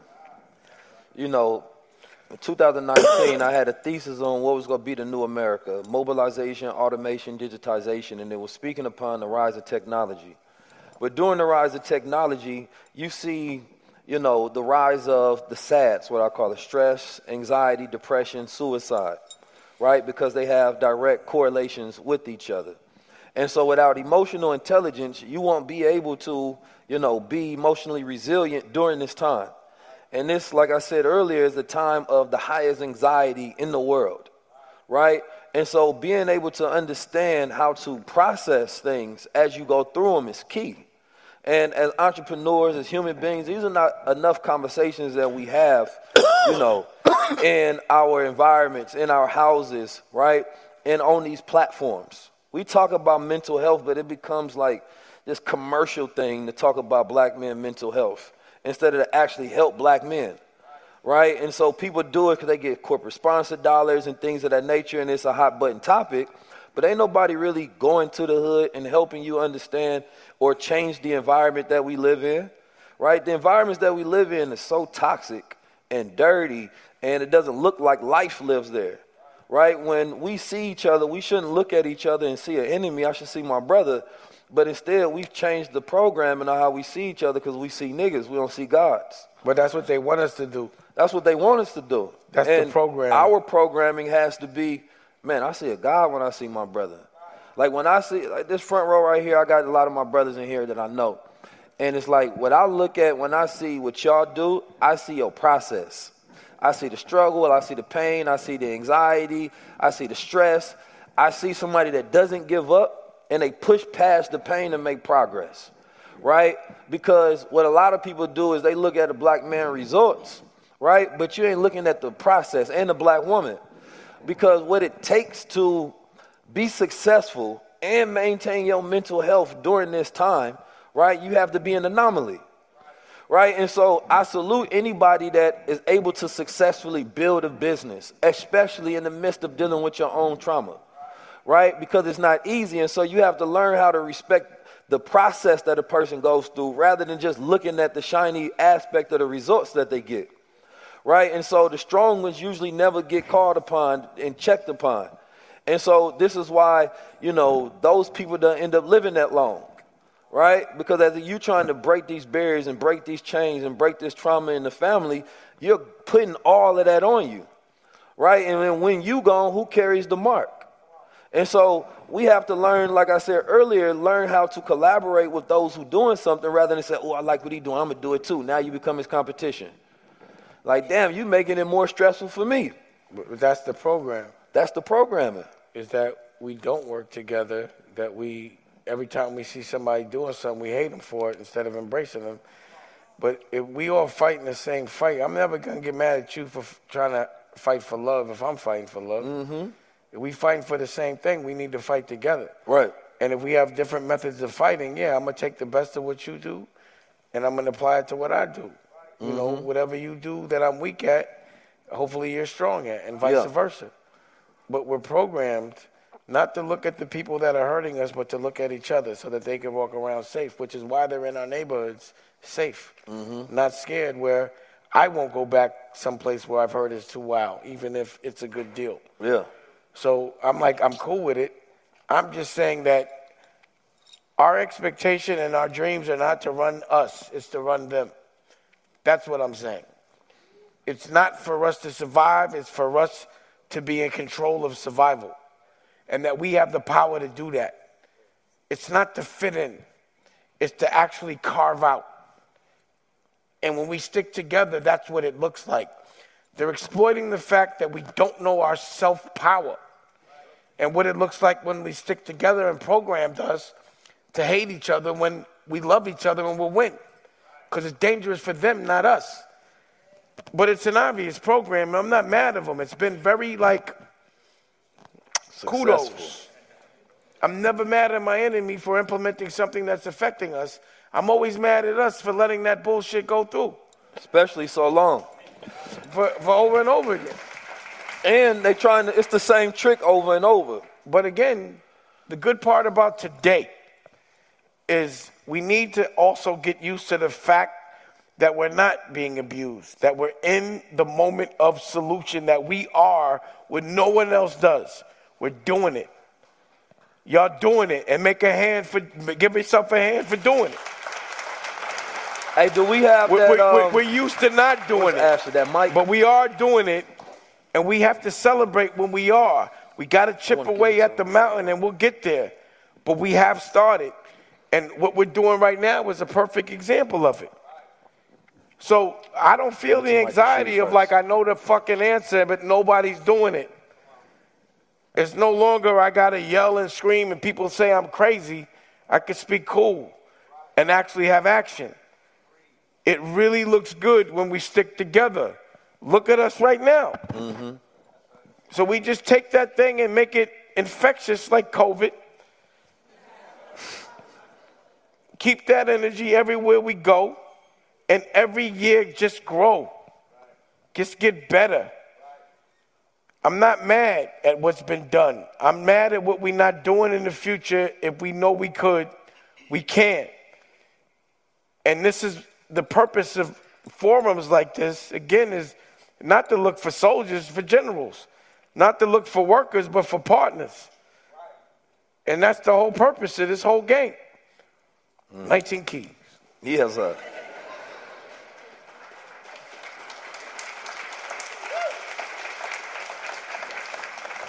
Let's take a moment for a second. I want everybody to just pause.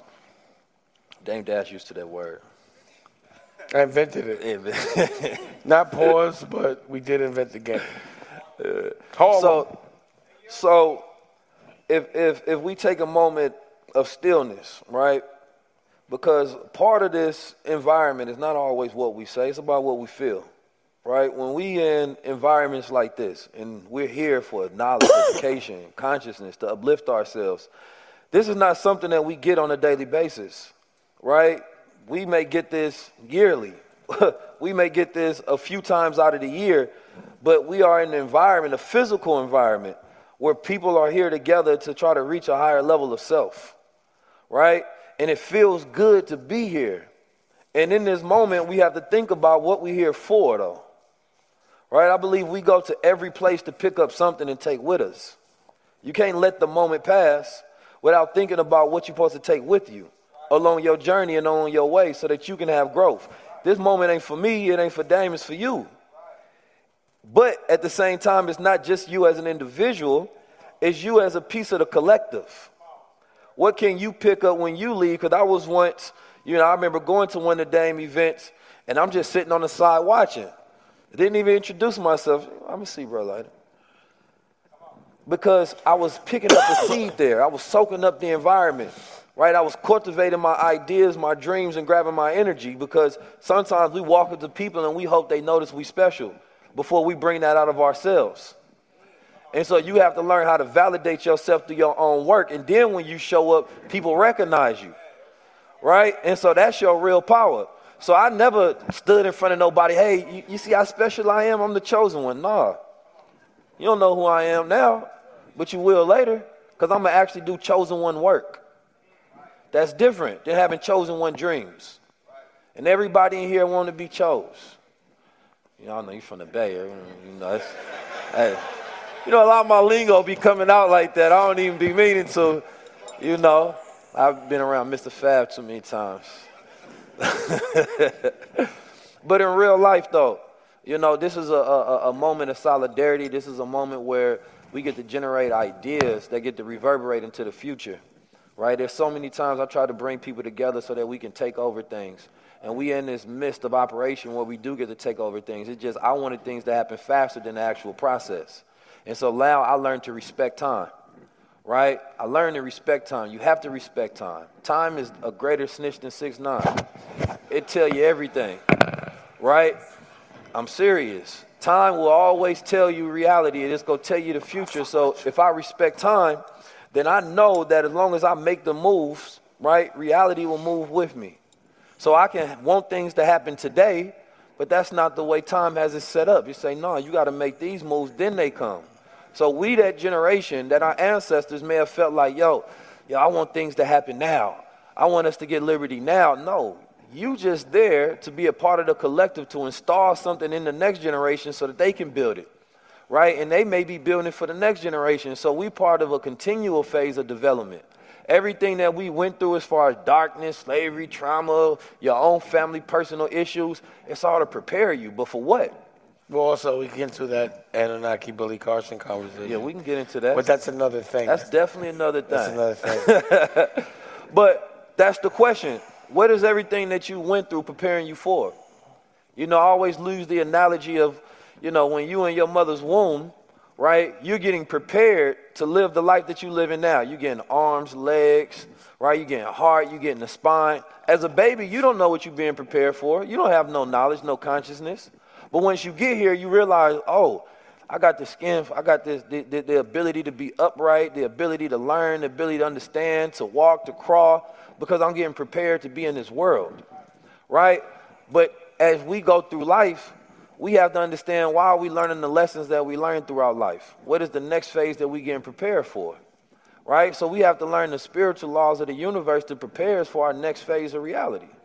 Right? And so that comes with understanding the law of cause and effect. Most people try to figure out why their life is the way they is, but you don't understand the causes of things that you've done to get the effect of reality that you're living in right? And so when I operate with that, I don't have any issues because I realize I created the life that I have, right? And I created the things that I don't have, right? And so it puts me in control. Now I'm in the driver's seat of everything that's happening, and I also have the power to control what happens next.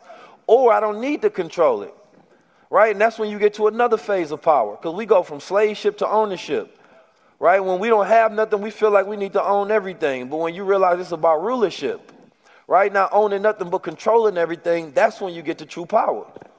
So I don't own my emotions, I control them. You know, that's what God said He gives man's domain over everything. Not man owns everything. No, you have the ability to control those things in your atmosphere. That's true power. I'm not even attached to it, but I control the outcome. So when we learn the true value of the art of living, the art of thinking, right? There's so many things that we are savaging behind. We don't know how to walk. We barely know how to breathe correctly. I mean that for real. We don't know how to breathe. As human beings, we don't know how much water intake we're supposed to have.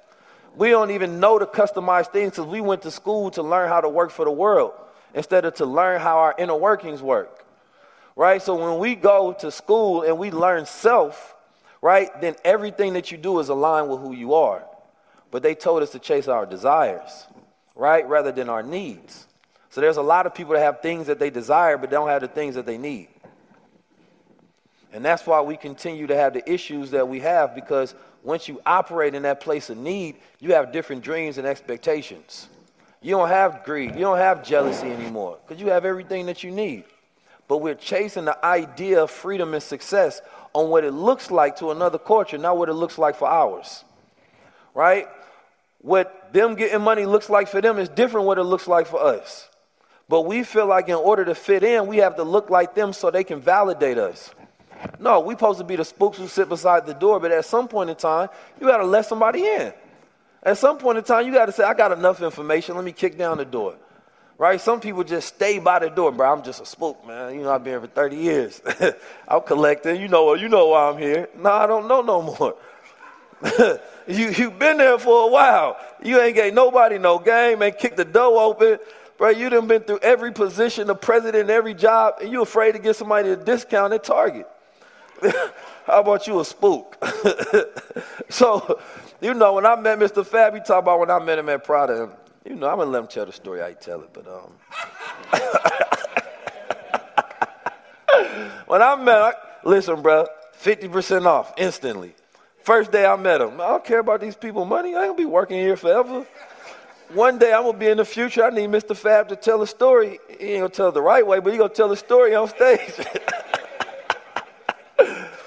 So, but that to me, that's the art of networking. You don't even know that the piece, some of you are treating people the wrong way that you're to need tomorrow, right? And you don't even know that you're to need them. You don't even know you will be in a position where y'all can utilize each other, right? I couldn't spoke all of those things into existence. I had to work them into existence.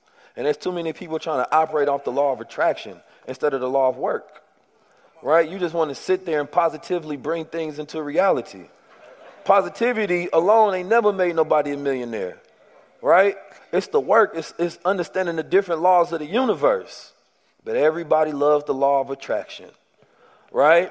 But for most people, it's a law of subtraction. Because if you're not doing things, you're robbing yourself, right? So if I want to build my future self, I have to think about how do I invest in them, right? Because otherwise, everything that I don't have today is because I robbed myself of it yesterday. I didn't do the work. So if I don't have the knowledge, I ain't read. That's why. Right? If, if you single, it's because you ain't get, you know what I mean? You ain't spit the game you're supposed to do. Like, you ain't, you ain't developed yourself into somebody who's actually attractive. Nobody wants you. Not like that. I know some people got triggered. But what I mean, like, focus on making yourself more valuable and you will be more attractive to the things that you consider valuable. Right? That's a different level of power right? And that goes with all relationships. I'm not talking about just sexual relationships. Because my uncle Nadar, shout out to him, he's from the Bay. And he told me a long time ago, he said, the way y'all treat women, y'all don't understand their value. He said, you just want to have sex with her, you could have built a million dollar business with her. She had skill sets that you could utilize, right? But instead, you only see her for her flesh, you don't understand the mind. And so it took me a while, you know, it, wasn't when he just said it, it took me, you know, I had to, I had to go you know, through some iterations to understand exactly what he, under, what he understood at that time, and it was long term thinking. So, well, what's the, the question, Greg? Oh, I ain't no question. Oh.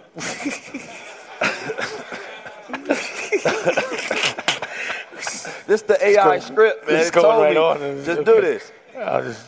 But listen, what I did want to get into, I wanted to let this row right here, the VIP panel, man, ask a couple questions or make a statement, you know, just to add effect to the room because sometimes it's not about who on stage, it's about who's in the room. You know, each one teach one, we can all give each other value. I see faces that I've known, you know, from a childhood, right, up until now. So this is a full circle moment. So I don't even want to just take the moment. I really want to share it, right? So I got my brother Mike Rashid right here in the building, and I wanted to see if he had a few words you wanted to ask or something that you wanted to share just to add to the collective. Yes. Excuse me. Peace, y'all. Peace, everybody. Um, first and foremost, I love you to death, bro. Man, appreciate it, too. First time we talked, we was introduced, and we talked for like two and a half hours. You know what I'm saying? And we have those bills all the time, and it's authentic. And I fuck with you hard, bro. You feel me? Likewise. Um, I want to say to Brother Dame, like, this is dope. You're a dope dude. You're one of the people that, you know, I modeled myself after in so many, so many different ways through my ascension. You know, um, I, I feel you. I just feel you. You feel me? Like the the Breakfast Club, that was like my favorite anytime video. You know what I'm saying? I've sent that to so many people. You feel me? So I'm honored to be in a room with you, you brothers. Um, it's a lot of power in here. My brother Him 500. Um, I don't really got nothing to, to add. Just Let me I ask love you- y'all. I appreciate y'all. You We talked about 60% of America being obese, man. What is when it comes to mind and body, you a person that you always talk about putting yourself through something hard every day. Right? Can you talk about just that mindset piece of people that may want to get themselves together physically, but how do they get there mentally? Absolutely. All right. So my brother Amir, um, we was having a conversation the other day, and he posed this question. He says, "Do you think society is backsliding, getting weak? We're not going to advance because we have so many, you know, pieces of technology. We have so much comfort at our disposal." And I said, "No, I don't think that, because the nature of man is to seek comfort. If it wasn't, we'd still be in trees and forests, right? So you will not have a situation to where humans are not going to try to make life easier. However, we know that with that, we will become weak. We will atrophy, muscles get weak, brain get weak, so on and so forth. We used to have to hunt for food, now we have Uber Eats. You feel me? So, knowing these things, we have to counterbalance all of the luxuries and the comforts. And look, I'm, we all do well for ourselves, but we also do things that are difficult every day. You know what I'm saying? For me personally, I have a routine. I'm morning routine. I go to bed early. I get up early. Uh, I'm praying. I'm, I'm meditating. I'm in the gym, sauna, all of that stuff before 8 a.m. You feel me? So it's in me. Like I intentionally put myself through uh, discomfort. Right? I am comfortable being in discomfort. I wouldn't be comfortable if I didn't have discomfort. If things were too easy, I wouldn't like that. You know what I'm saying? So um, in 2018, I think, I'm looking around the landscape of my industry and I just don't like my peers. I'm like, I don't like these people. I don't want to look like these people. I don't want to appear to be like these people. So what did I do? You know, a long time, time passion of mine, boxing. I've been boxing all my life, but I stopped early 20s. When I was about to turn 40, I went back to the sport. You feel me? Getting up out of my big, nice house to go run in the morning, to get in shape, to go fight people half my age. You feel me? I did that just to keep myself sharp, keep myself dangerous, because I don't want to become soft. You feel me? So I feel like we should, especially as men, we should always, always try to do difficult things, keep ourselves dangerous, mentally, physically, spiritually, financially, fortify all of these resources so that we're that guy in our family. You feel me? For those who don't know, Mike Rashid, he is one of the top in the world when it comes to fitness, and he has one of the number one health uh, mineral, vitamin, supplement companies in the world, right? And uh, this is something that he's built up. So this brother has a lot of knowledge, which is why I asked him, right? Because for me, I have peer tours, I don't have mentors. I have peers that I learn from, each one teach one right? So that's why I really respect the knowledge that my brothers have because they built something and they do things that I can't do. And I was taught that that's the God protocol. We bow down to what each other have, right? So therefore, we can recognize each other rather than compete with each other. And for me, that's the art of collaboration. So, you know, that's a brother that, you know, I'm starting to get in shape. I'm on my Creed 4 right now. You know, I'm, I'm up there. I ain't took the, did the photo shoot yet, but it's coming. You know, get the baby oil and everything. But I'm competing, you feel me? Because I see my brother, he get up there he work out. So now when he get in the gym, I don't want to be hitting the baby weights and he over there hitting the Vin Rames. I'm on my baby boy, you feel me? So therefore, I made a new habit to go to the gym consistently every day. And that's really been helping me with everything else in life, right? Because that idea of putting yourself in discomfort on purpose, right? Like neuroscience say, if you wake up, you take a cold shower, we have a point in time where we're going to automatically have more stress throughout the day. But if you trigger that stress in the morning, right, then you're going through it on purpose, so therefore it doesn't trigger it for the rest of the day, right? So if you purposely take yourself through the stress, then you can control your reality, right? So I take that cold shower and then I'm gonna get up with the sun. So therefore, it can program me as our sun gaze before the sun get up to a certain point in the sky, right? So for me, these are keys of living, right? So it resets my circadian rhythm, so I'm not off balance with my body and my work schedule, right? So when we talk about mental health and physical health, these are things that the general uh, consensus of people should know, but because you know, the pharmaceutical companies and, you know, these food companies run the world, they don't want you to know actually how to live in tune with, you know, your human rhythm. Why? Because the sicker you are, the more they get paid, right? So if you teach black people health, you are robbing a consumer base. If you teach black people to be owners, you're, you're robbing tenants from landlords that other cultures have when they come and take our money. But so keep, when we keep. talk about that 1.6 trillion spending power, they look at that as these are my customers. Y'all can't be educating my customers away from me, right? Because we benefit off y'all ignorance. So this is the reason they don't like when we have forms of financial intelligence and we teaching people all these different aspects because we're robbing the fast food companies, we're robbing big pharma, right? We're robbing all of these people of their consumer base. But I don't mind doing that, right? Because they're taking advantage of our ignorance. So I want to enlighten us in these areas and it changes our spending habits. My brother, we gotta what we gotta do, and I always say this, is divorce ourselves from this culture here in America and create our own culture because we have our own people teaching us how to eat. Honorable Elijah Muhammad gave us how to eat to live. Mm-hmm. That's what I, have been doing that forever. My father as well, right? So we have, we don't take each other serious, and we should. What's more, what's more brilliant than a black mind? Look at our country. All right, so so, so think about this. Black people, we, we make up something like 28% of the world's population. All right, they call you minority, but that's bullshit. That's cap. They're the minorities. You feel me? They're 9% of the population. We're 28%. So, Pete, so you have black people in Africa, South America, India, here. But right here, look at all that we're doing. Look at the culture that we export to the world. Billions of dollars. Rappers are, the, are gods. You feel me? And it used to be like, ah, that, that ain't gonna last. And it came out of a place of, of not having. We couldn't afford equipment, playing with mom's records, you know what I'm saying? Chanting in the park till a multi billion dollar industry. And only rap music gave birth to like the big uh, uh, clothing brands as- uh, uh, associated with an artist or a person, you know what I'm saying? There's no rock and roll clothing brands, you feel me? But no knock to rock, but what I'm saying is not just entertainment. Look at sports, right? Sports, people look at that as like, oh, it's just athletic, whatever, but that's intelligence. That takes intellect to be able to manipulate your, manipulate your body through the physical universe like a LeBron James or, or, or Floyd Mayweather. You know what I'm saying? That's brilliant. That's brilliant brain activity. Um, science, your Neil deGrasse Tysons or whomever. So why don't we take ourselves serious? But we have to. You know what I'm saying? We have to listen to each other because we are so fucking brilliant.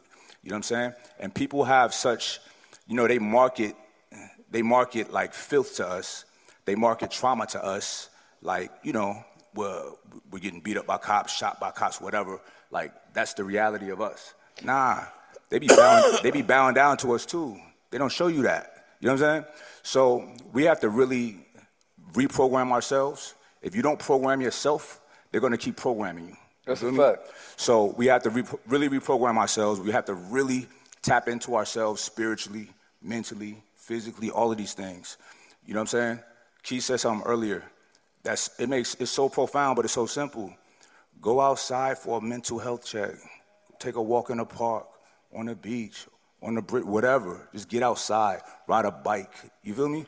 So we really need to do these things. When we don't, when we're just inundated with the bullshit programming on our, our smartphones and TVs or whatever, you're gonna stay in a cloud of confusion, not loving yourself, not loving the people that look like you. You know what I'm saying? And we gotta really reprogram ourselves and change. Yeah, we're gonna do the I- I'm outside challenge. You know what I'm saying? That's it. That's the I'm outside. Like, go outside for real. It is crazy we got to make it a challenge, but you know, if you go put it on social media, you might actually be happy about doing it, right? So we're going to start that, the I'm outside challenge, man. So So it, what- it especially take somebody from the hood outside. You feel me? That don't never go outside unless they doing the wrong activities. But like, and I mean outside in the nature. You feel me? I'm not just talking about on the block. You feel me? Like find a park, literally find a tree, find somewhere where your mind can flow and express itself, and it's not around man-made contraptions. Um, but thank you. Give a round of applause to my brother Mike Rashid. Did you have something to say, brother? I was gonna let him 500 say a word Nah, or, or give a I- question to us. Or, Not at all. oh, you chilling, man? You chilling? I'm, I'm just here. All right, I'm gonna stand up. Mike Rashid sat down. Yeah. How y'all doing tonight? I'm a student right here, right? I don't usually get the opportunity to ask a question, but you said it's either ask a question or give a word. I'm gonna ask y'all what y'all want me to do. Ask a question from my lens to the brother or share something. Bet. So I don't know if y'all know who this brother is. He get some good game. So, so y'all might have listen. gypped yourself, but go ahead. So man. the the level of which we operate is that we're growing in business. One of the things I learned is that we've been idolizing the wrong people. And so what I ask is that a lot of times we don't respect lawyers. One of the best respect pieces lawyers. I hate lawyers. Right? Boom. So but as we grow and we start dealing with contracts, lawyers, attorneys, and people like that is the ones who negotiate a lot of people deals. They're completely unnecessary and make language lengthy. So they, mm. they make a reason to get paid. Lawyers fuck up the whole world. Mm. You're not going to get up here and start fighting for lawyers, are you? No, no, no, no, no. That's why I'm asking you. Fuck That- lawyers. that's- a, boom. Huh? AI. Go to AI for lawyers now. Okay. And then give it to your lawyer. They get they get paid. I hate lawyers and I hate accountants. Okay. They fucked me over on everything I've ever done at a mm. professional level. They create things to pay for, and that's time. So it's never advantageous for them to solve anything because that's when they stop getting paid. So lawyers and accountants have got me into every problem that I've gotten at a professional level. It's about knowing the law or knowing what you want your lawyer to write, telling them to do that shit quick, because they create beefs amongst each other. There's unwritten law to waste as much time as possible. Because again, it's not advantageous for them to solve anything because that's when they stop getting paid. So it's about you to know the law, and usually the language they put law in is supposedly uncomprehensible, so they're the only ones that can tell you what the shit means. But all that matters is what's actionable and what you can support. Law doesn't mean anything unless you have the tolerance to go to court for it, which means you have to pay a, la- a, lawyer to actually fight. It, it's a pain in the ass. I, I, I hate lawyers. Y'all learn something? but now, one of the things is that what you just said is that then I was going to send that because I, I kind of I watch you and study you enough. How does a person, because Keys, you're one of the ones that break the language down, how does one break a contract down using AI? Because a lot of times now we think we need lawyers and things like that to come in place. You just, just tell to, them what you want to accomplish. Boom. You know, I want that person to get what's fair for publishing. I want the proper split industry standard for this, that, or the third. It's just about wanting to know the truth based on behavioral pattern, right? Okay. So, what's the average legality or what's the average contract for fashion or whatever the category is? What's the average contract for music when it comes to this? And then that's when you bring that to a lawyer and see what they say. we space AI to me is like a paralegal. But what does it look like negotiating for equity at this point? You make your own company. Mm-hmm. You asking for equity in something that somebody else does, it doesn't make sense to me. That's not my game. My game is I create something and I sell it. I, I, I don't like, I hate this game of giving someone advice on how to make themselves hot and then having an expectation of like you should have ownership in their brand. You have to stand behind your own brand, put that in a product, and you have to sell it. And relationships don't mean anything if your product is whack. You have to have good product. I, this relationship thing for me has never worked. Relationships don't mean anything unless your product is good. So a relationship means that you're gonna like me even if my product is whack because I'm a nice guy. That's not, you know, if your work is good, they stand online. And there's not a relationship because that's a con. Like, yo, because I'm your friend, you're gonna sell my shit. I want you to sell my shit because it makes you money no matter whether you like me or not.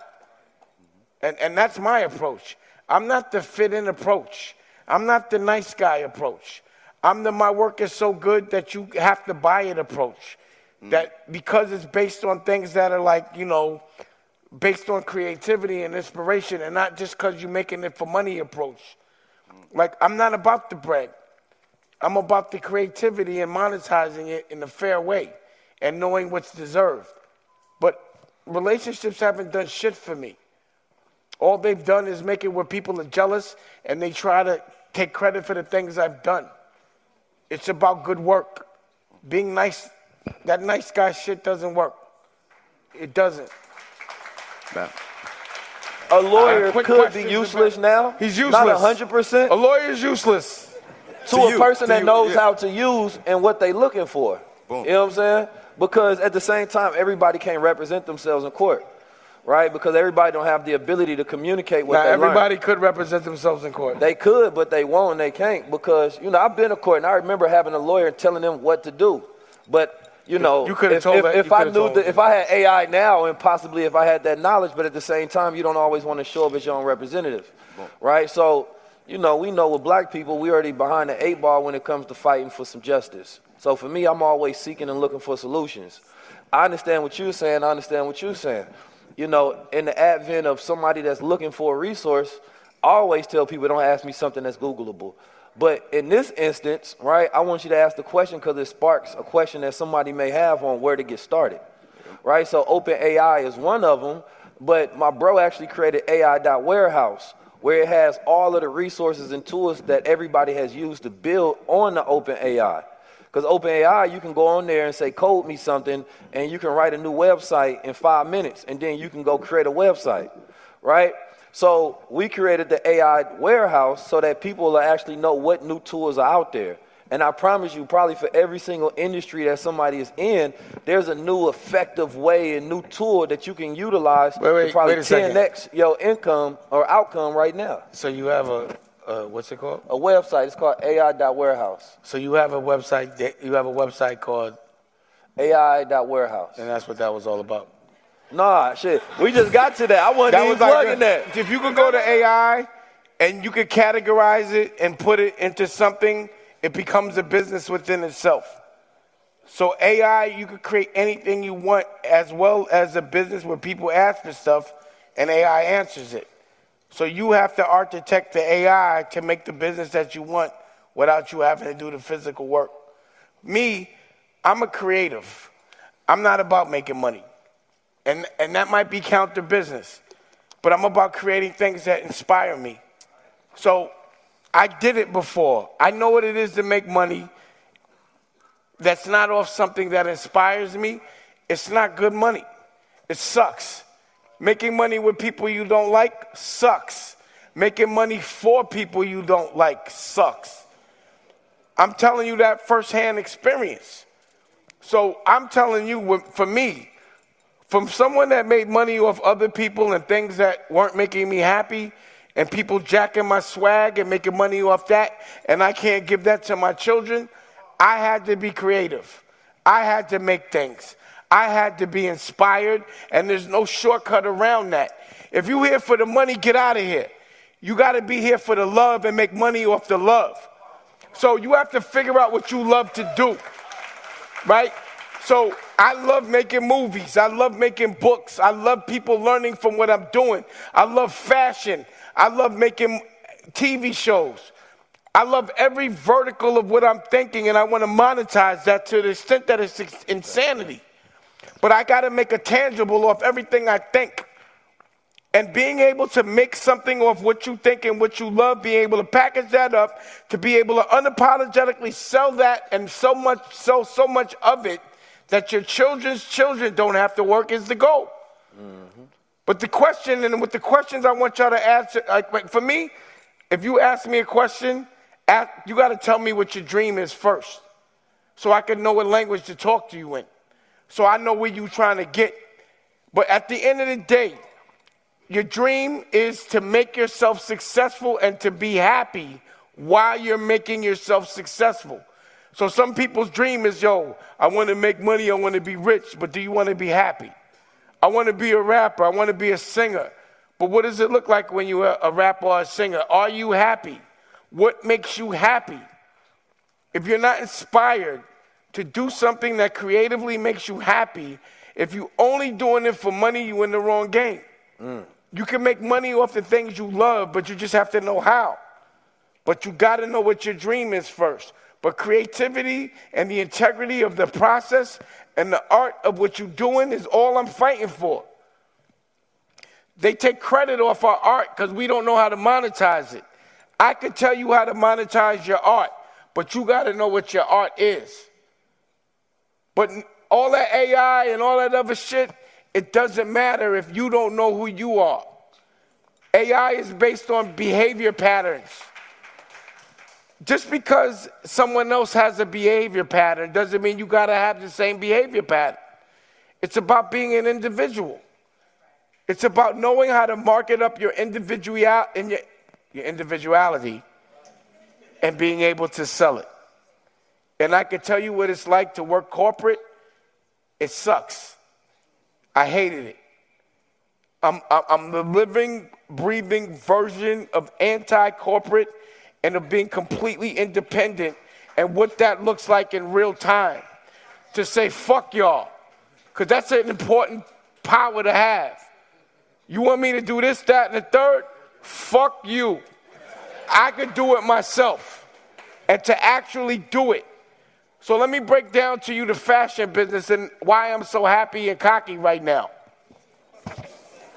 So with Rocawear, with Phat Farm, with FUBU, what would happen is we would get a deal with an infrastructure that could facilitate volume. When they should have been renting our brands, that's called the license, they would say, We'll give you this volume, but you got to give up half of your company. So for, rock, for Rocawear, it's me and Jay, and then it's two Russians 50 50, which equals 25 to me. They should not have liked, they should not have owned that. They should have been able to rent it. We should have owned it. It happened to all of us. So I was like, that's not happening again. I'm not doing that. It happened with Rachel Roy. For me to be able to get into Macy's, I had to sell, I had to do a license with Jones, New York, because you have to sustain loss, a billion dollars worth of it. And for that license, they want a half of the brand. I only ended up with 25%. So I said, forget all that. I'm going to make my own brand based on me, something I could pass to my family. And I developed CEO for years. Just socks, certain goods, fuck being in retail, I gave it away. I just had to be able to sustain for like five to 10 years. And now I've been able to do that deal where I can license and do volume, but they license, they don't own it. I'm able to make my daughter the creative director where I couldn't do that before. That's what my fight has been for the last 10 years. For me to have an individual brand that's based on me, not based on how good I am at promoting somebody else or jacking somebody else's shit. I had to jack my own. And I'm not giving away half of value. But I had to know that. All of us are a victim to that. Puff, Russell, me, Fubu, Rachel, but it's a different day now because I know the business, and now I could teach y'all the business. It's about having a product that you own, putting it into something and selling it. Nobody, like, I'm not paying you to tell me how to be cool. I'm cool enough. I'm not paying, I don't want to get paid for a service. I want to sell a product. So the challenge to you is what's your product? What's the creative process behind it? If you think putting your logo on a blank is fashion, that's not fashion. If you're into the business of movie making, it's about doing something that nobody's done before and be able to monetize it. My hustle isn't actually talking about getting money. My hustle is getting money. And I can't make enough of it to look at it. That's been my problem. I can make money all day, but I'm, I, I'm, I'm so inspired every day. There's so many wars to fight that I'm not asking for that I just bet it all on everything that I believe in. I'm not saying that's the right thing to do, but this is what it looked like. This is not for everybody. This fight is not for everybody. Not everybody can do this. I have no expectation of everybody doing this. But I could tell you exactly the steps, I could tell you what it looked like, and I could tell you how it feel. It feel good. Pause.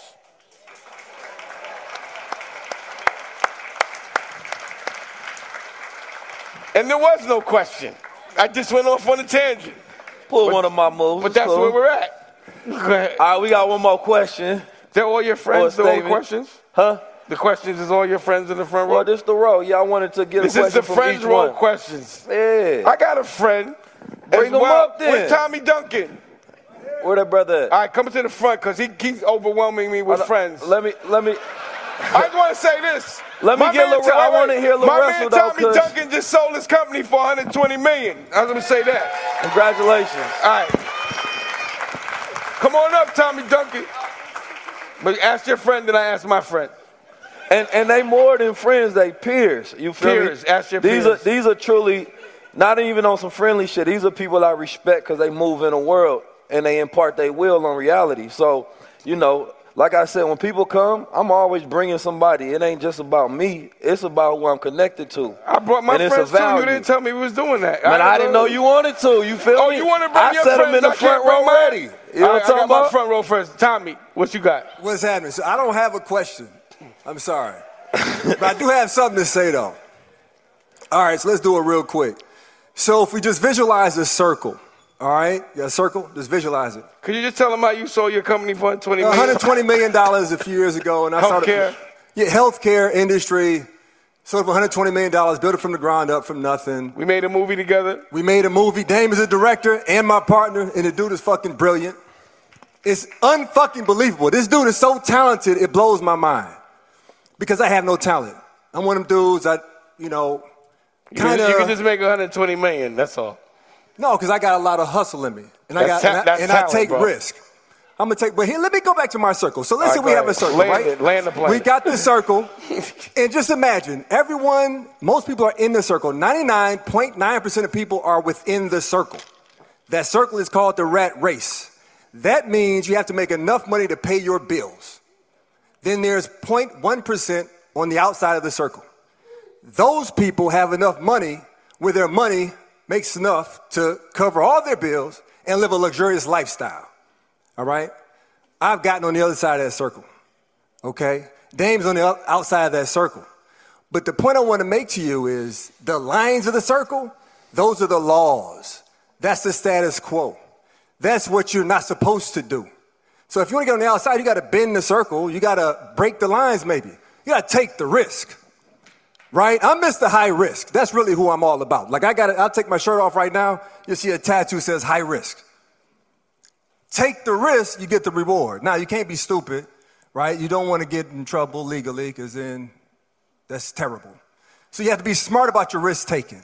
But take the risk. All of people in here, are entrepreneurs or want to be, take the risk and do it. I built this company I sold for 120 million, and I had a full-time job living in another state, and I got you know, everyone was curious about how did Tommy Duncan do this? I was 30 years old. Well, I did it because I took a whole lot of risk, okay? Today, I flew on this airline from LA to Oakland. It wasn't private, it was this dope thing called JSX. This is all I I'm gonna tell I you about. I told you about JSX too, by the way. Yeah, Dame taught me. He puts me All up on game on everything, right? But I put him up on the rings though, because you know, He told like me kids to- got rings, I got rings too. He told me that the government is the best client to have in the planet. American wealth is built on government contracts. Tesla, Amazon, they the wealthiest because of government contracts. I'm you don't have to have a product. Dame is all of about products. have a product if you have it. He don't or you go get you a contract and get you some money. And that government money keeps coming. You know, they just keep coming. You go to sleep, it's still coming. It's coming, it's coming, it's coming. Here's the deal JSX airline. I got on this airline. It's not private, it's a real airline. I got on this airline in two minutes. They didn't check my bag. They didn't check my body. I'm on an airplane with 30 other people. I could have had anything on me. They didn't check. That told me this whole concept of going through security, FDA, that's not required. But the entrepreneurs who did JSX, they just did it. They didn't wait for what they thought to be status quo, what they thought to be legal and not legal, right? So you can work for a company, do something outside of your company. You can do whatever you want to do to make your dreams come true. So anyway, take the risk is all I got to say. I didn't, I didn't pass you that, Mike. I'd pass it back to LaRussell. Thank you, brother, for that. That was great.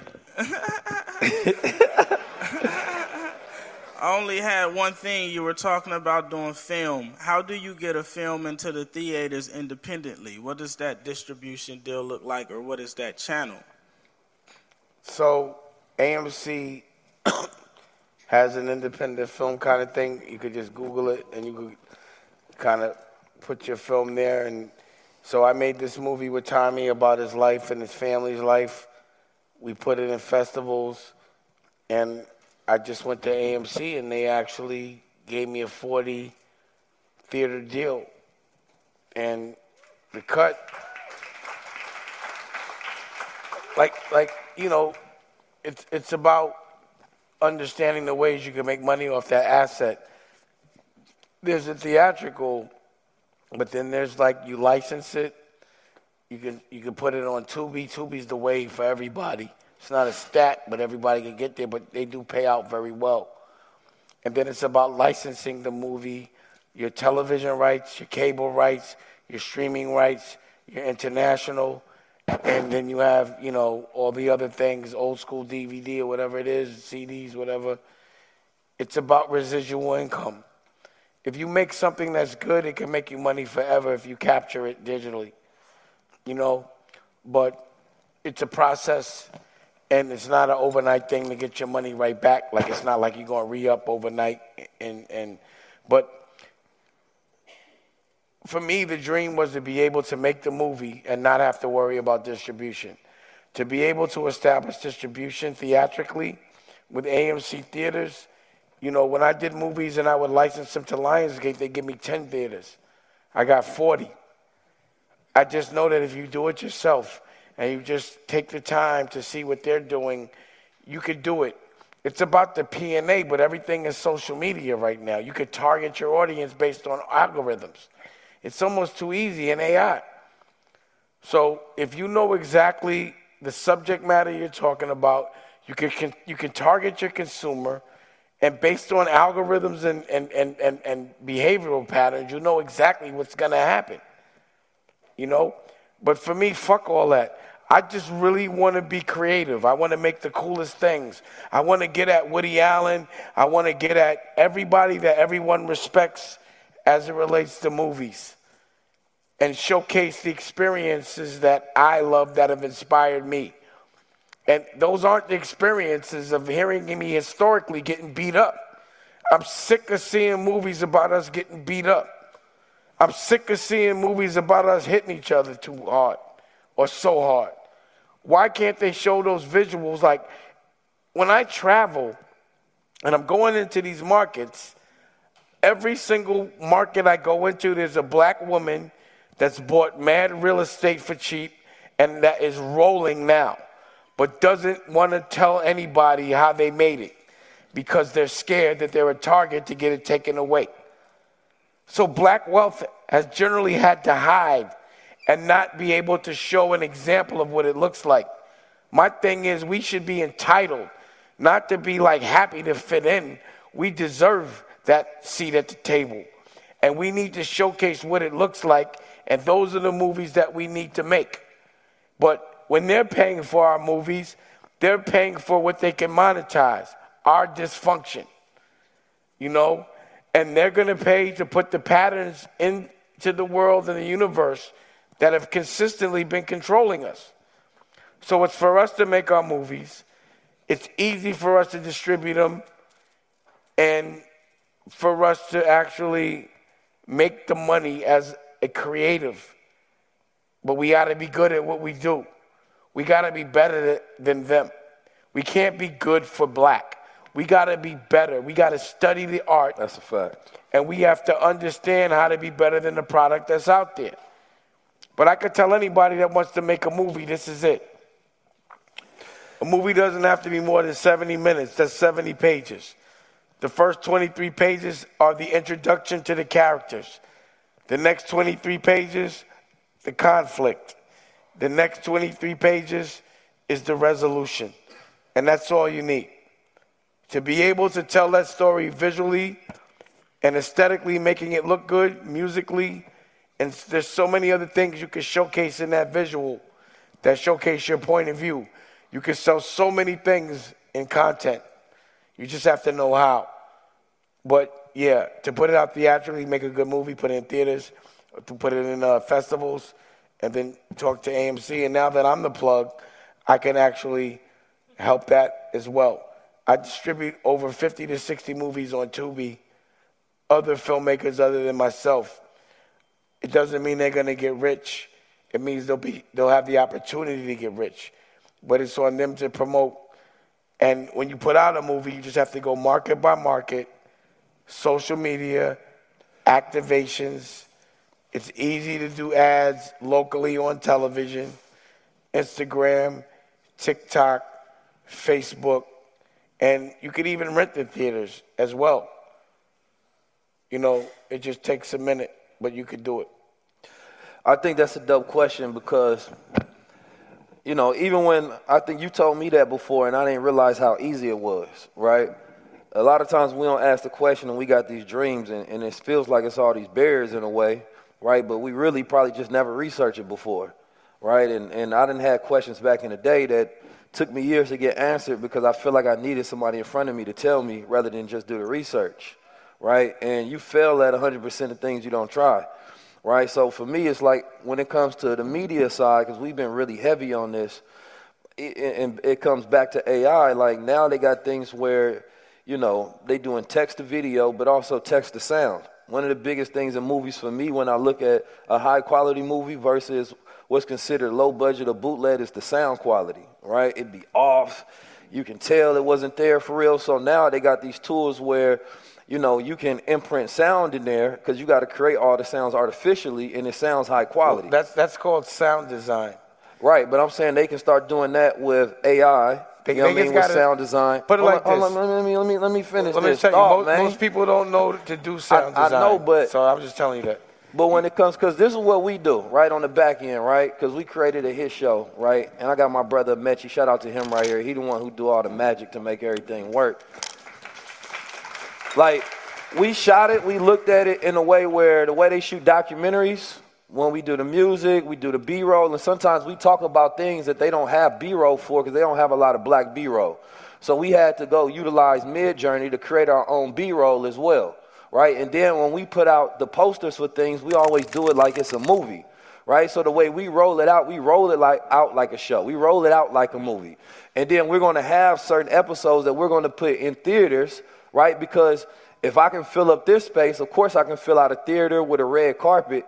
And a lot of things that I do, it's just to change the element around it, right? Like we look at education as a luxury, right? Rather than as a necessity. So instead, I'm going to design it like a luxury, right? So now you're going after it the same way you go after luxury things, right? So now I get to cut into your Netflix time when my quality is the same versus with somebody, they might be spitting some high level knowledge, but the quality is low level right? So instead, we make sure everything that we do is of a high quality so we can compete with the escapism out there. So instead, yeah, we might be teaching you, but most people, even when they, it's like when a person make a, a, a good shirt design, that's conscious, they want everybody to buy it because of what it says rather than the design. So when we focus on like sound design and we focus on set design and we focus on making sure that everything is color graded and the marketing is correct, now we can actually compete with the industry makers, right? But other than that, it's gonna look bootleg. People gonna treat it bootleg because if you don't put that quality into it, then you ain't putting that love in it, and people ain't gonna treat it like that. Well, well the, so the, the industry is an art. Absolutely. So when you make movies, you have to respect it as an art. You can't think just because you want to make a movie that you're gonna know everything that comes with it. But like, if you don't know, and I know this from ex- from experience, if you don't know about sound design, if you don't know that if a pen makes a sound, you have to recreate that sound, right. then it won't get done. And someone that actually knows that art and studies that art will know that you don't look at it as an art. Right. So, like a lot of times when you do a business, you have to stimulate verticals. You have to do fashion, but you know, merch is just putting your logo on a blank but the art of fashion is cut and sew and how it fits on. It's a process. Every vertical is an art, and you have to respect the art. And you don't want like a like you could ask AI, what element of the art do I have to worry about? But really, that's going to be the difference. Is if you ask AI to do the art for you, or if you're going to be that person that really focuses on the art of your point of view and if you respect it as an art. And that's what comes with good taste. So right now, like Moncler just did a whole delivery AI design. It wasn't completely right. You said who did? Moncler. Okay. And it wasn't completely right, but it was done by a computer. It's going to be like the difference between vinyl and digital if you're actually the person. But regardless if AI could tell you what to do, you still got to respect the art to have to be an individual. If you want to do fashion, don't ask AI. Understand the art of fashion, of cut and sew, of patterns, of sourcing fabric, and all everything that comes with it, or you won't have a certain kind of respect. If you want to be in movies, you can't just shortcut that shit and ask AI. I don't respect that because I'm really understanding it and learning it and really doing it. That's going to be the difference between AI and then the management of AI by someone that really respects the art and the process. Like right now in Japan and China, whatever it is, they got like 30 albums or songs out yeah. that are completely AI. I learned that on TikTok. And I'm like, on that TikTok, man. I'm telling you, TikTok tells you everything right yeah. now. But my point is, it, it, that's going to be a market for AI. But there's always going to be a market for things that aren't about behavior patterns, about you creating your own algorithm. Understand how to manipulate it, but don't dish, ditch the creative process and the, and the respect for the art. I respect music. That's why I do live instrumentation right now. I respect movies. I respect fashion. I respect curriculum. Uh, no shortcut for me. You could do a shortcut, but you're shortcutting yourself for actual experience. But I'm still going to address AI, but I'm never going to shy away from learning the art, respecting the art, don't have any expe- expectation of making money from an art if you don't know the art. Don't shortcut fact. that. It's disrespectful. If you're going to be in music, learn it. If you're going to be in movies, learn it. Let AI help you and assist you, but you got to respect the art. That's, you know, where the integrity for me comes in. That's why I think I'm cool. Because I don't make money off other people. I really do it. If I do a movie, I'm gonna direct it, I'm gonna make the movie, I'm gonna write it, I'm gonna act in it, I'm gonna make the clothes in it, I'm gonna distribute it. That's the art to me, is for me to showcase my point of view on so many verticals and then be able to monetize it without compromise. Letting somebody else pay for your shit means that you're now working for their art and their point of view. The art is to be able to accomplish something unapologetically without compromise in luxury and to figure that out. I'll use the AI to make certain things that I want to do easier, like, all right, answer certain things. But when it comes to the creative, I'm not fucking with AI like that. I'm going to create the algorithm and the behavior pattern that AI studies. That's my art. And that's what I want to challenge y'all to aspire to do as well. A round of applause. There's a lot of things that's going to come and go. There's a lot of things that's going to pass, but you can't kill the passion trying to get there too fast and you won't appreciate it. And depreciating the art won't allow you to enjoy life. Right? So what we're trying to not trying, but what we are doing is installing you to help you understand how to control the future. A lot of you all go go through a lot of emotions and a lot of thoughts and feelings trying to figure out what you want to do. As you start using these machines, they're gonna start feel like they're using you. And you can get disconnected to who you are right? So the art of living is detachment. Take a step back, understand your options, and strategize in life. Step into the art of it so you can understand your way. You understand me? There's a way to everything, whether you're a janitor or whether you're an artist. There's a way of an artist understanding the different brush sizes, understanding the, bro- the, the strokes, understanding the different paints to use. They understand the way of a painter, right?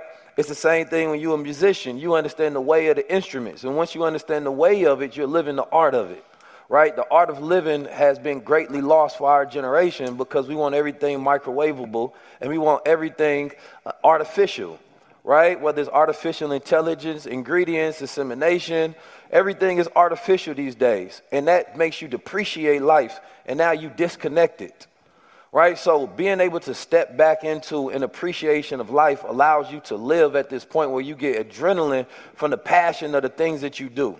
And it's no longer money based. You don't want money to ever become your God because then they can use money against you. And then that becomes your weakness. And then you get the money and you still don't feel alive. And I believe that's what Dame has been talking about this whole time. So as we talked about those core values, I hope you all been thinking about them this whole entire time. Because, like I said, our culture can tell you they top five rappers quicker they can tell you they top five core values. And that's destroying the integrity of what we call culture. Culture is at the antithesis, it's at the root, right? You can't build anything unless you get the culture right, right? So if the values of the culture is not right, then you can't build nothing off that culture, right? That's the foundation of our connectivity and our identity towards each other. I don't believe in connecting with somebody because they black. I believe in connecting with people who are ethnically the same as me. We have the same mission, the same values, the same ideas, the same identities as far as what we believe life is.